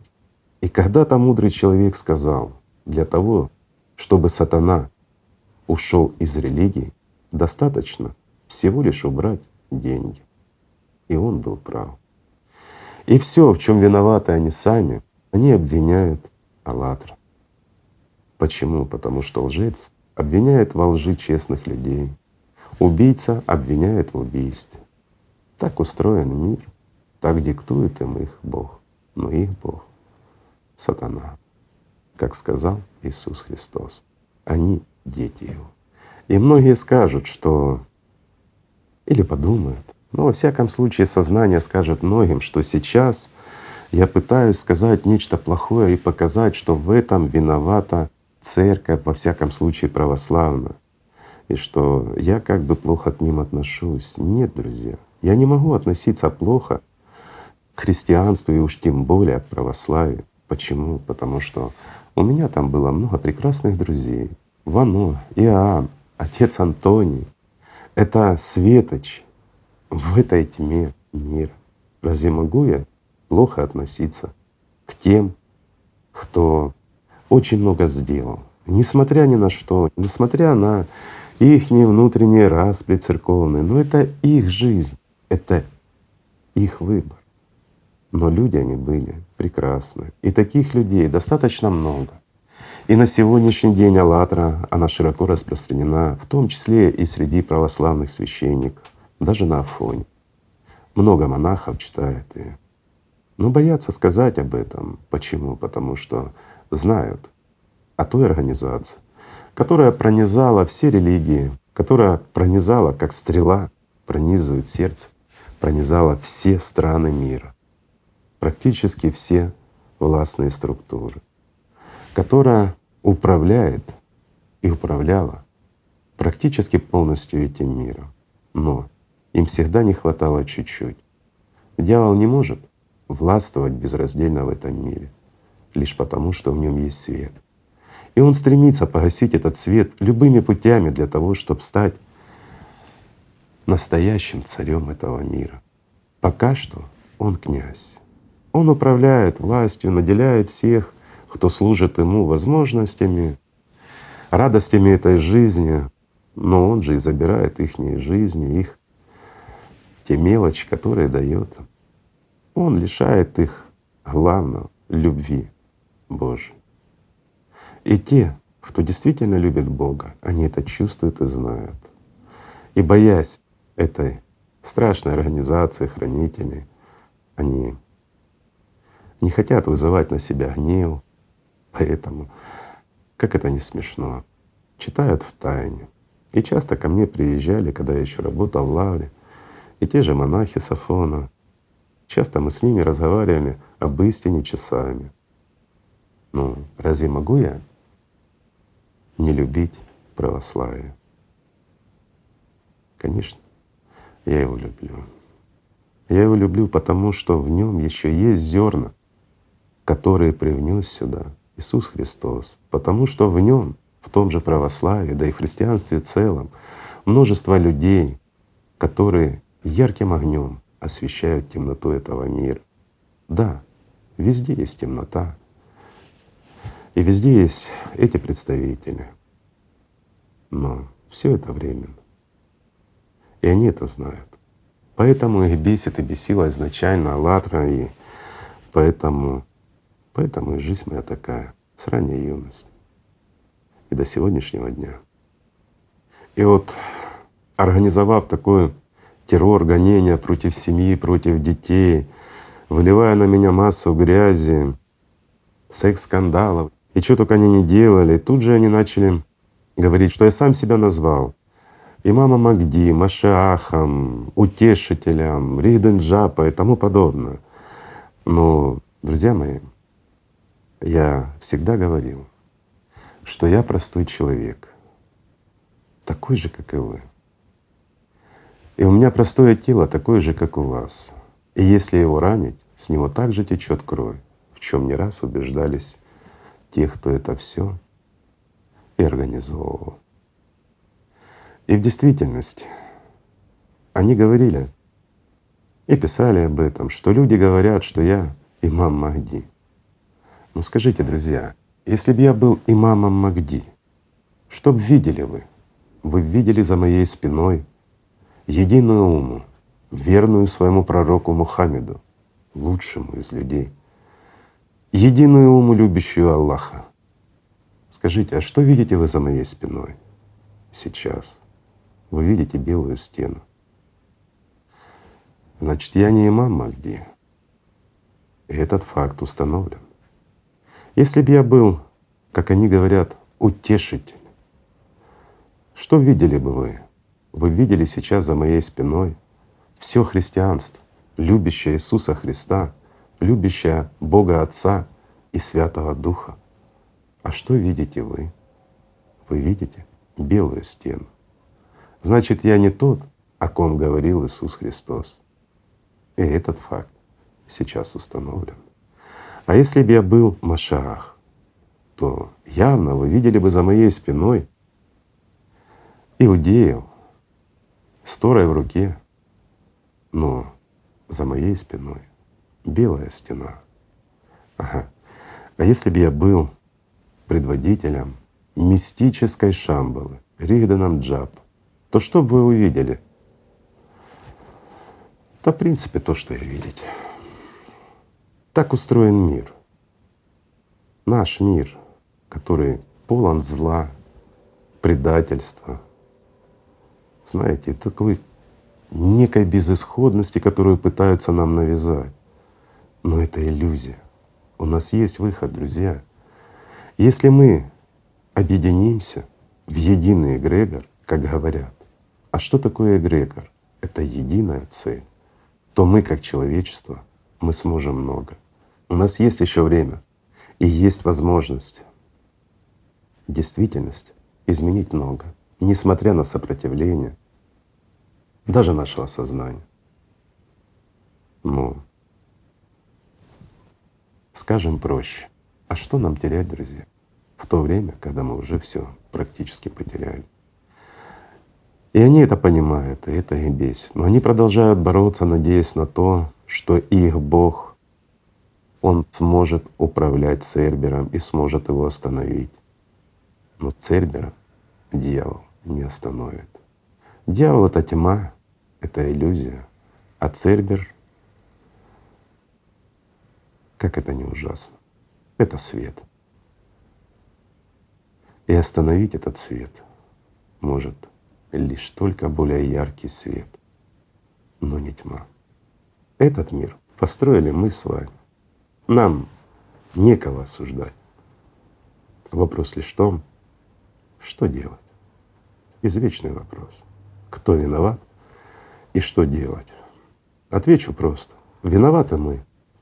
Ибо с нашего молчания, ибо от нашего страха, мы и породили этот мир таким, какой он есть.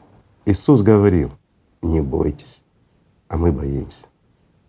Иисус говорил, не бойтесь и говорите, а мы боимся и молчим.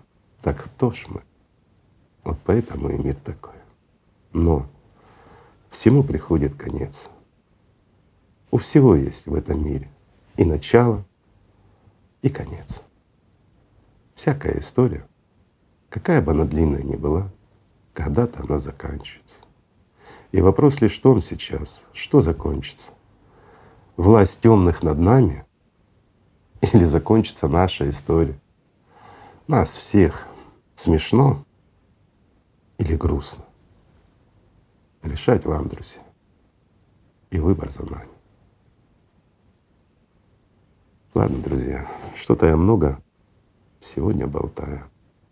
Спасибо тем, кто организовывал эту конференцию. Видите, как под впечатлением и я пришел к катарсису. Действительно, правда должна звучать, тогда нет места лжи. Когда есть понимание, как устроен этот мир, есть понимание, что делать. Когда мы не знаем, куда мы идем и зачем мы идем, мы просто уничтожаем собственную жизнь. А когда у нас есть цель, есть идея, то есть куда вкладывать вдохновение и есть на что надеяться. А пока есть надежда, и пока в наших руках есть саженец, мы должны его сажать. Спасибо. Огромное спасибо, Игорь Михайлович. Спасибо вам, друзья. Простите, если что не так. Мир вам и любовь Божья.